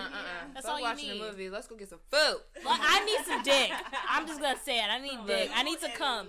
Look, I'm happy as after I leave come. Here, I'm intoxicated. Babe, where you at? Yep. And you just had some dark liquor. Dark liquor. It brings out my soft side. My other soft side. Ugh, the gushy side. But, did you have something to add, Crystal? I'm sorry. Right, go ahead before we get off. Yes, what was your thoughts? She forgot the question. I'm excited able to just have a life with someone, you know? Yes. Blessed enough to be able to be with somebody that wants to be with me. Blessed enough to be breathing. Period. Sorry. But I'm excited to see where it goes, and then to hopefully be able to grow into something that's organic, that's real, that's authentic. Like that wine we just had. Because Trader Joe's, we're not sponsored by them, but Trader Joe's got some good wine. We feel that's it. That's what I'm excited about. Or I'm excited for you. I just want to say that just, like, seeing you and Tim, like, your relationship and just that bond you guys have, it's really nice to see. Especially from, like, another young couple that really loves each other. Another young black couple. Another young black couple. Black love, black happy couple that love each other and support each other. You guys just have this great bond. It's just, it's so refreshing to watch. Yeah, that's refreshing. All right. Because, look, he'll probably listen to me like, this girl behind closed doors. Love you, Tim. Because I'm a piece of work. Shout out, Tim. It ain't no joke. Let's shout out his Instagram. Let's shout out his Instagram. What's his Instagram? KidBig. KidBig. KIDDBIGG. Yes, KidBig. Mm-hmm. Follow him. Mm-hmm. Follow him. And Crystal's not crazy, but I am, so don't try nothing. I just want to say, though, I'm really happy for all of us, because even though we're not where we want to be, we're still somewhere where maybe we need to be, somewhere where we're okay with being. Even if we're not okay, we're doing fine. Yeah, we're okay. I'm just proud of us. Like, Jay, whatever, you married. Jay, whatever, you got a job. Whatever. You got a job. You got a job.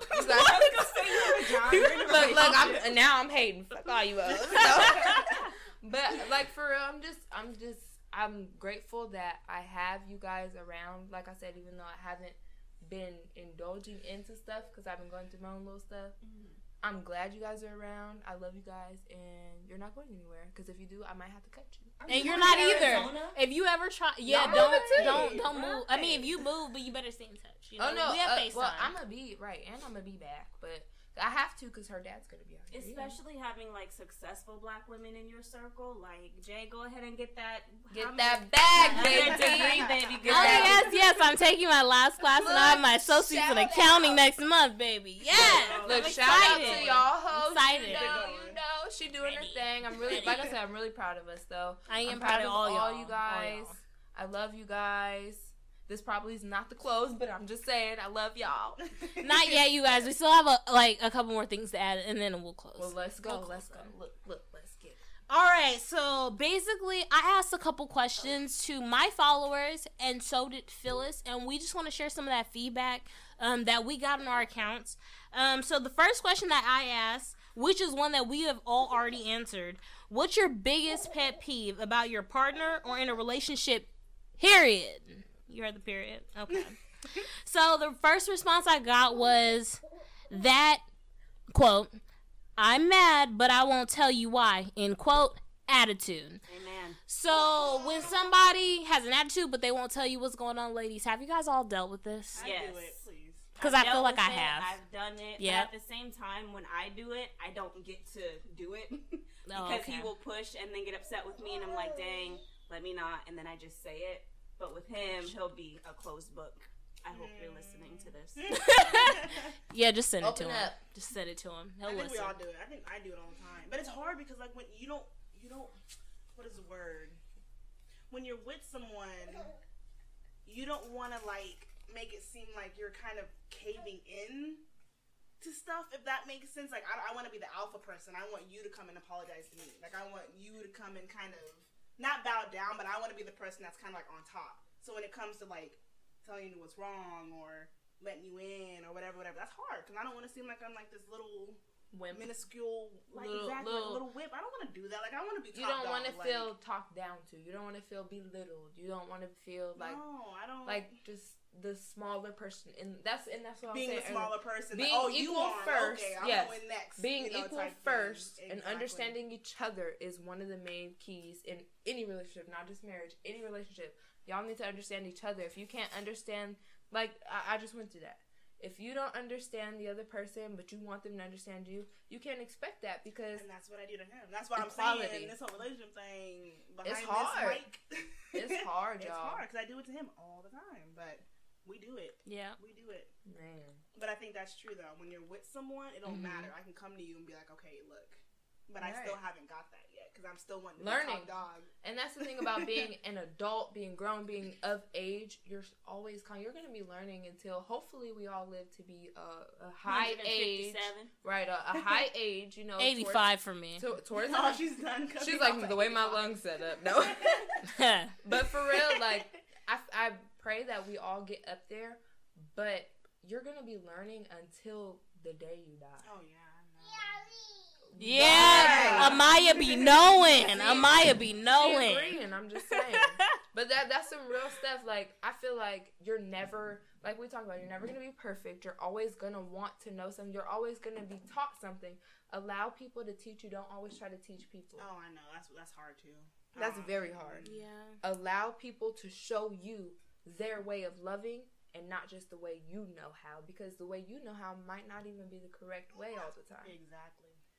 I'm still learning. I'm telling you. I'm in therapy, and that's what my therapist said. I'm still learning. That's look, real. I ain't even going to therapy, and I got that off the dome. No, she did say that. But she seriously, like it's yeah. real. Like I'm still learning because, like I said, his way of life, how he was brought up and raised, and how I was brought up and raised is two different. But we trying to work it out because. But you don't feel like you. Like if I'm listening to you, siding with you, I don't feel like me. And if I don't feel like me, that's uncomfortable. But that's a relationship. That's compromise. I know. Compromise. I'm still learning. I didn't cuss him out earlier for some stuff. Now I gotta go apologize. I'm sorry. Now I gotta go apologize. I understand now. It took me to get drunk and have to talk about it. I get it. But sometimes that's what it is. Sometimes you have to realize and let your peers tell you. So yeah. I might feel like, oh no, he got me messed up because he feels like this. But Jay might talk to me and be like, or even you, and be like, you know, this is what it is. No, sometimes you have to. And then because my peers, people I feel as an equal, are telling me, no, girl, sometimes you got to just be quiet and let him do this. Yeah. You know, then that's when you finally understand. And it sometimes it takes that, sometimes it doesn't. It takes a whole lot is what it's taking. You know how they say it takes a village to raise a child? Yeah. Girl, it takes a village to raise an adult, though. Okay, I'm sorry, Jada, got off topic, but I'm dealing with that so much, so. The next response was, he always wants to play even when I'm trying to be romantic. I deal with this a lot with Kinsu because he playing around a lot. The next response was, when they give you an attitude and don't expect something back. Same thing like we said in the first one. Same thing. Mm-hmm. That attitude needs to be checked at the door. But my attitude gonna stay in the door. I'm just playing a little bit. The last one, the last response was lack of communication. Biggest pet peeve. That's a big one. Oh, yeah. Communication. Is key, baby. It definitely is. If I don't tell you I'm gonna stab you in your face, you might need to get away from me. I'm just saying. Yeah. How you gonna know if I don't tell you? Communication. Yep. Yeah, I feel like we all here know that communication is important. All of our relationships, because obviously you can't have a relationship if you don't communicate. If you don't speak, if you don't open up. Yeah. But that don't mean we always do it. But true, we know. I don't do it effectively. We know. No, we just don't always do it. But it happens, you know. Right. What can you do? And that's the thing. Don't go on the Instagram. Don't listen to me and think, oh, she. No, I don't. You better. Ooh, that's a topic I have it all together. If I may. I've been seeing a lot of stuff where they say, oh, you know, it was a post. I be posting random stuff, like memes and sharing it and stuff. Mm-hmm. Just because I share a meme doesn't mean that's about my relationship. I'm sharing it because it's probably funny. You don't know. Yeah. Don't see something I post and just think, like I posted something. Jay messaged me, girl, you all right? You good? And I was that had to do with ending it all. No. That was different. I know. Yeah. I know. That was a little different. But you see how instant you message me like, okay, bitch, okay, this ain't no funny meme. What's wrong? Yeah. Like, you know, the real people in your life can tell when you really are being funny or when you're really going through something versus when it's just a meme. Mm. I feel like that sometimes because I'm the type of person where I'll tell people my business. Me and Kinsu are that biggest, like, that's our biggest rule is you don't tell people our personal business. And that's good. And so, like, people don't know our personal business. So if I am posting crazy stuff, then you gonna notice. You'll be like, Jay, what the fuck is wrong with you? Yeah. I'm like... Yep. So sometimes you don't have to ask you, right? But that's what I'm saying. Your quickness is just people that care. Your quickness on bitch, is this what's going on? Is this fake? Because I had to check. Look, was that a song? As soon as I step, was that a song? As soon as I stepped through the door, she asked me, "Bitch, so are you single or not?" Like, girl, I just posted that to make him mad. Don't take me serious. But stuff like that, you know. Yeah. And I gotta stop doing that too, because I know it makes him mad. I know it's pushing his buttons. I'm trying to make him feel a certain way. Yeah. I need to stop doing that, because then when he do it to me, I'll be ready to chop his head off. So. Yeah, that's true. Just saying. That's all though. Yeah, I get it. Well, the second question that I asked your followers was, what are your thoughts about the role of a wife? We've already discussed our thoughts about roles of a wife. So some of the responses I got were they're dated. They shouldn't be a role. It should be equal. Mm-hmm. Do we all agree or disagree? Mm-mm. Okay, we disagree. I think we do. We all do. The next response was, I love it. Cooking, cleaning, I love it all. I responded to this young lady. I said, like, to be so honest, my husband does the majority of the cooking because he prefers his African food. I like my soul food. Yeah, he doesn't like soul food. He only likes it when I cook it, though. So okay, I'm not offended by that. Understandable. The next response was, I think support is the only thing I look for. We look out for each other. I completely agree with that. Yeah. I feel like me and my husband, either one of us does not make over a certain amount of money to take care of the other one. Mm-hmm. So once we get to that point, then yes, we can have those, like, traditional roles and bullshit like that. But right now, baby, we live in California. Baby, we live in a loft. It's expensive. So we got bills. We got bills. We got two cats that live with my mom. It's expensive. Y'all kids live with your mama. No. Expensive. See, that's how expensive it is. My kids live with my mama. Yeah. So, yeah, that's hard. What about you guys? What is your take on that? Oh, girl. I don't feel like men and women are equal at all. They need to be. I don't feel like I wish I wasn't, but I am. I make more than my husband, so. I feel, because there's things that, and not to get all deep, but there are things men can handle and can take on, and there are things women can handle and take on. And for a woman to be a man's backbone, that's something that he needs from you. And if you're trying to be an equal with him, you're not going to be able to do that. You have to let a man be a man, or it's not going to work. Mm, and I think that there's a mindset of, oh, if we're not equal, then you're talking down to me and doing this, that, and the third. And if that's the case, you with the wrong nigga. I'm going to just go ahead and say that. But yeah. I feel like men and women aren't equal because there are aspects that men can handle and women can handle. I agree. Mm-hmm. Now, roles in the kitchen. I love to cook, bake. I can try to clean. I'm not the best at it, but I'll do it. I can try to clean. Because, you know, you get tired and you end up watching YouTube. So Phyllis, you could come to my house and cook any type you want. I'm the cleaner type. I could clean my ass off. I could do both, luckily. I could cook and clean, thank God. Shouts out to my mama. Shouts out to my mommy. Oh yeah, okay. You go talk to your man. But yeah, I totally definitely agree. But I have had those conversations with Ken too. Like, okay, so if I made $100,000, you're making like $50,000. Yeah, I'm gonna take care of my household if we have kids, and you can stay home.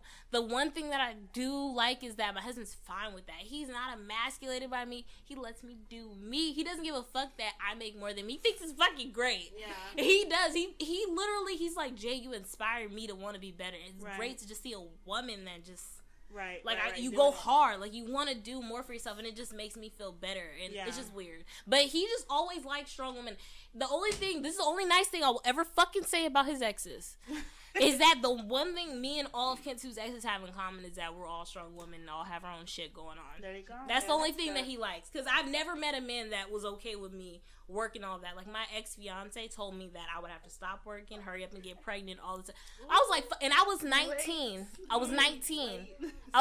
Working two jobs in college full-time, taking 5 classes, and then he was like, oh, you need to stop doing all that. Like, fuck no. Mm-hmm. Every guy that I ever dated that wanted to, like, take care of me always wanted me to just stop and be this docile person. I'm not that fucking bitch. I ain't that bitch. Strong woman and still be not that bitch. So, not that bitch. I'm not. I would rather have my own at the end of the day than have somebody else say they gave me some shit. Right. I'm good off that. Yeah. I'm good off that. And that kind of, like, goes into the whole individuality thing. What you thinking about? Like, being the strong woman? No, you said in the badge. Sorry. Go ahead. You know what? She nasty. Negro. Look, she thinking ahead, y'all. But that kind of goes into that. I like that. I like that about you, too.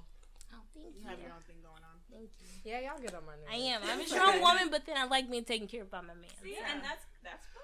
Look, it happens. I'm a crybaby gangster. You sure the fuck are. I'm a thug. You sure the fuck are. Damn it. This better be fucking recording. Okay, it's still recording. Sorry, y'all. Like, this thing just went off, and I thought it stopped recording, but it didn't. So if y'all listening, it's some raw shit right here. Look, I be, man, I'm a thug. I'm a real thug. I'm a goon. Like, I shot Tupac like Medea said. But, what's the next question? I'm done. But I'm a crybaby, y'all. I be acting all hard and tough, but I just want my nigga to take care of me. I be crying. I'm like, all right, babe. He has called me too. He's talking about, you okay, babe? Are you too drunk? I'm on my way. Aww. I'm like, okay. Gotta take care of his baby. He just wants some vagina. No. He probably I can't. He do. He said it. Next question. All right, so from Phyllis's followers, hi guys. It's just in her. It's just in her. Go follow her. What's in her? Wait. Nasty. Yeah, I was gonna ask you what's just in you because I'm like, I got a little freak in me. Look, got a little freak in me too. Dance, so it's just in me. Dance is just in me. It was y'all nasty. I totally didn't know what was in you. I didn't know what was in you, but I know what's in me. Hey, I know what bit. The Lord and a little bit of freak. Stop it, Mama. I'm sorry. I'm sorry. Mama Francis. I'm sorry. God bless you. Mama Francis, that was Jade. No, it wasn't. It wasn't me, Mama. It was not. I promise. Don't hate me, Mama Francis. Okay. So from Phyllis's followers, we got some questions, ladies. We got some questions. So the first question to all of us, should black women be with black men? Ooh. Who wants to start? Who wants to start? Wait, whoever got the longest answer got to start. Okay, Asia. All right, Asia, you better hurry up. Don't make this 10 minutes. Don't make this 10 minutes. You got 60 seconds. All right, let me tell you. Look, I feel like they can be. I feel like black men could be everything. I feel like black men are kings. But you have to play your part. True. You have to know your role. As far as a lot of these black young men out here that are going down the wrong path, they're just going down the wrong path. They need somebody like one of us, you know, that could put him on the right path eventually. Mm-hmm. Look out for Look. Nobody's mom. Look, either. But that's the thing about being a wife. You're a mom and a wife. But can we get married first? Because we're dating. Right, but you still have to be prepared for that. Do you feel like you're a mother and a wife? Me? Jade? No, I'm a wife. But sometimes do you feel like you have to... Okay, babe, da-da-da-da, he'd be like, oh, yeah, stop acting like my mama. He literally tells me that all the time. He's always like, Jay, you're talking to me like that. Yeah. Right, but at the same time, it's a little different when it comes to men feeling like you're their child or whatever.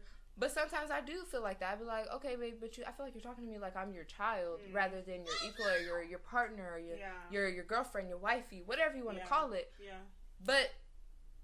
I mean, they don't have to be with just black men. They could be with other races. I know somebody that's with a white man right now, and she's been the happiest she's ever been. So I don't think it's about color. I think it's about person. I love black love. Don't get me wrong. Mm-hmm, mm-hmm. I can't date Cymaress. I tried it. But it just, I'm a little too ratchet, you know. Yeah. I feel it. A little too clatchet, like you said. Because I can be classy. Y'all ain't seeing it because I'm open. I'm free around y'all. But... it's just, I feel like it's the person. It's not the color. It's not the race. It's not the age. It's not, you know, it's not none of that. It's just, even the gender. You know, if you feel better with a female or a male, yes, that's frowned upon when it comes to, you know, black community. You know, but I'm just saying, feel how you feel. You can only tell you how to be you. Yep. Period.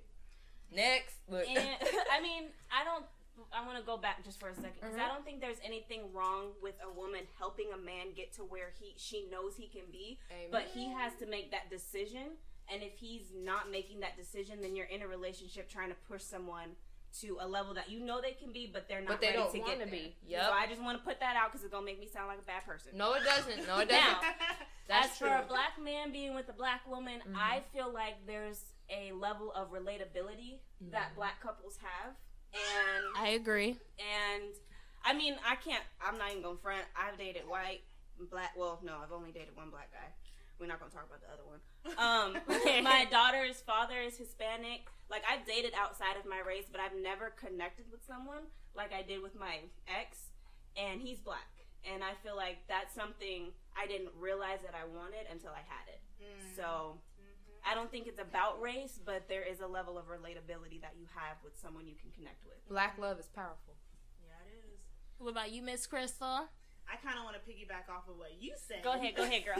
Piggyback. About, the whole idea of not, or like, we do push people, and we do push our men. And one of the things Tim kind of brought up to me was, and hopefully I get this right, it's not so much that he doesn't want someone to push him, but the one thing that he does want is for you to help me right here where I'm at.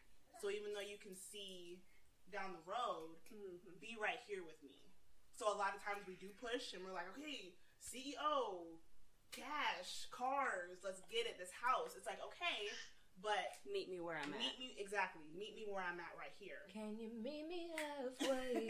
And that's what he was saying. So when he was saying that, I was like, okay, I get that, because I can push. Yeah. Mm-hmm. But it's like, because we see the potential. Exactly. But he's like, be right here with me right now, and then we can both get there. So I just wanted to say that. But anyways, there was someone actually, Jade, at my job that kind of commended me and Tim, because the both of us are black. Yeah. And I don't even see us both as that. Like, when people say, oh, a black couple, whatever, I'm like, oh.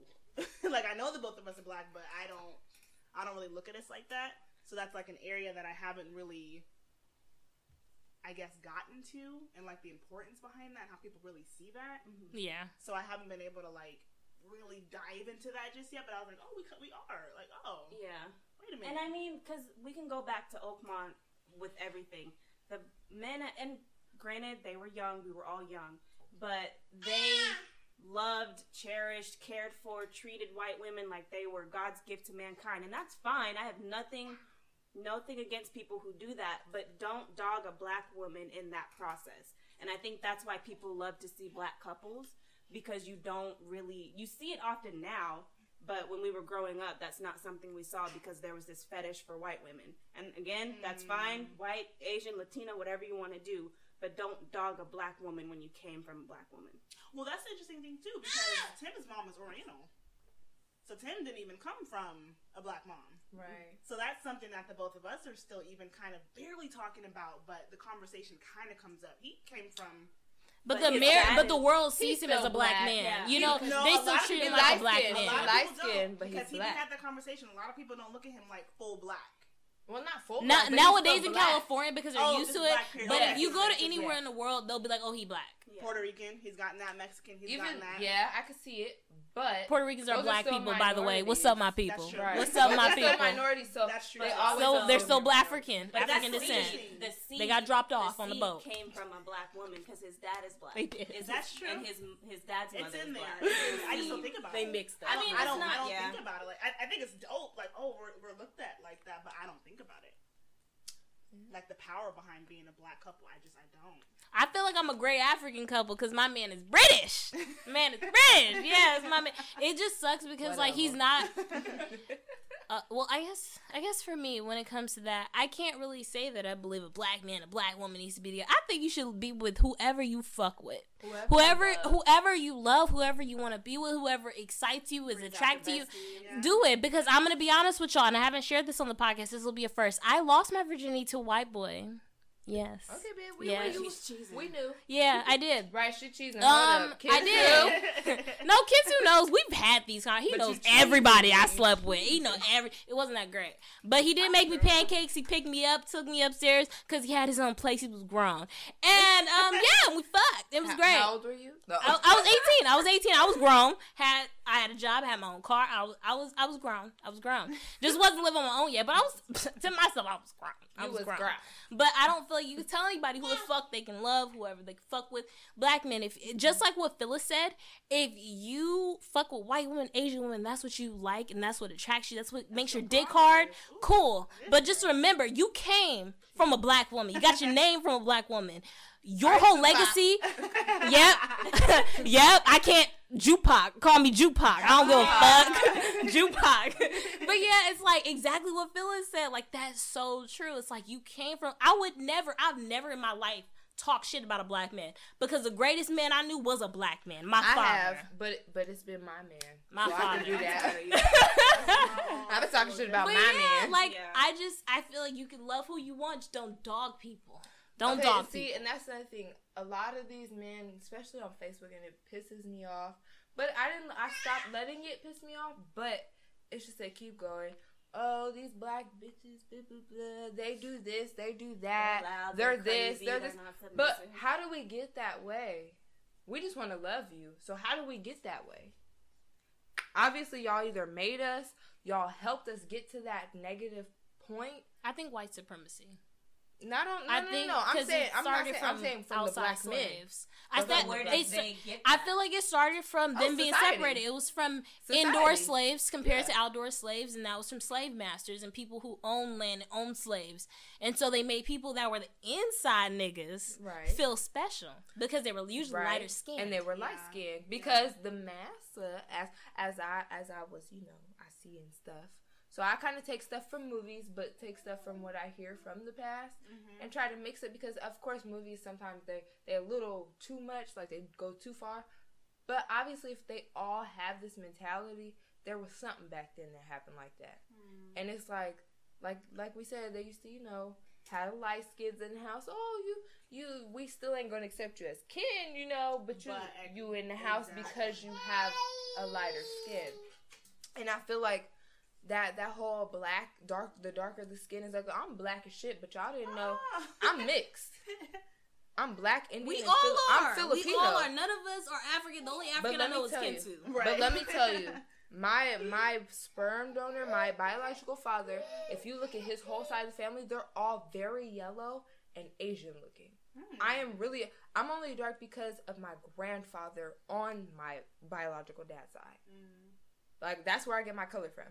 My mom and all them, they're still lighter than me, but they're dark skinned. Yeah. That's so interesting. But I'm black, Indian, and Filipino, for real. Like, if you saw my grandma, you'd be like, that is not your grandma. Yes, she's Asian as fuck. That's my grandma. But I'm black, I'm dark, Yeah. But a lot of people don't get that.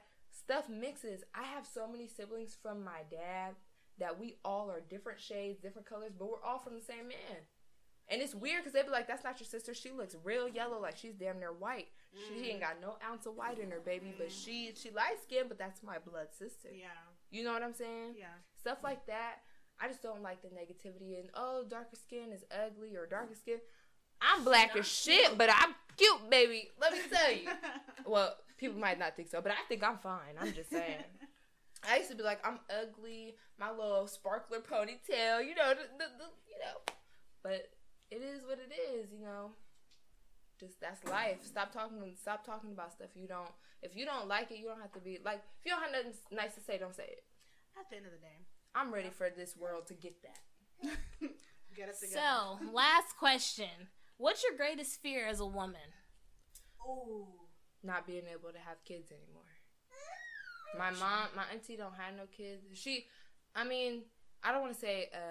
I don't want to say it's a good thing she likes women or is more attracted to women, but it kind of is because she had a full hysterectomy because she had endometriosis.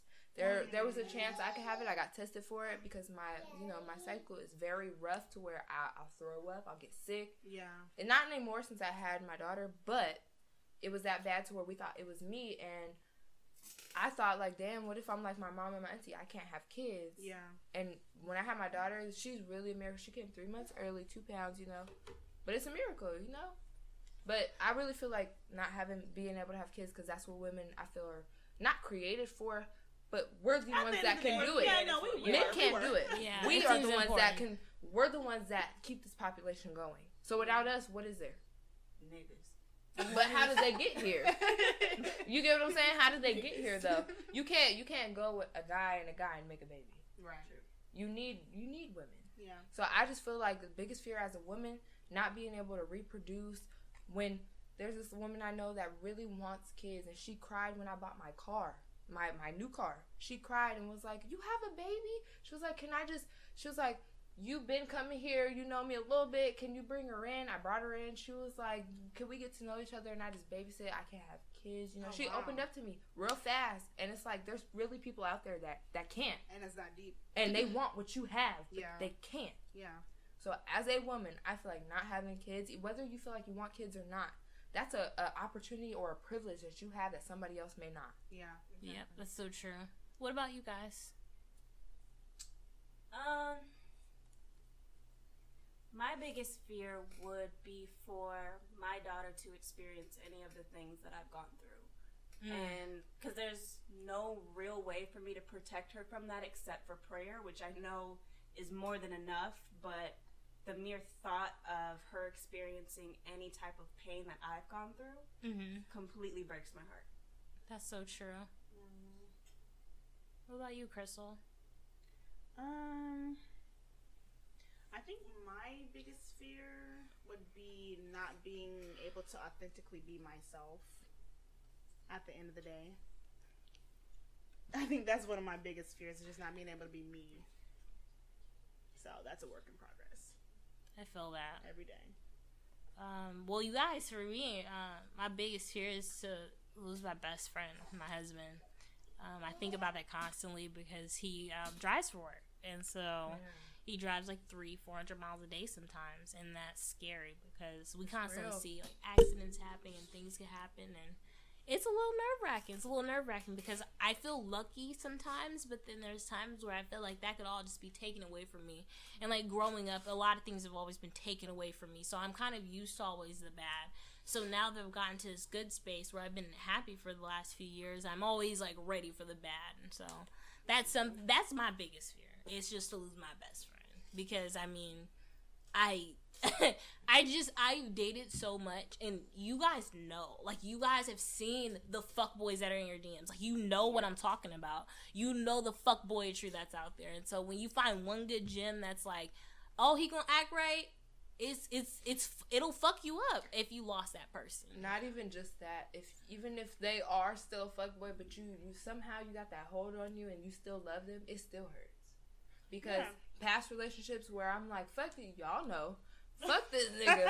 But if something was to happen, it's like, oh shit. Like, like it's your heart drops because it's like, this is, even though he's still not good for me, this is somebody I care about and something happened.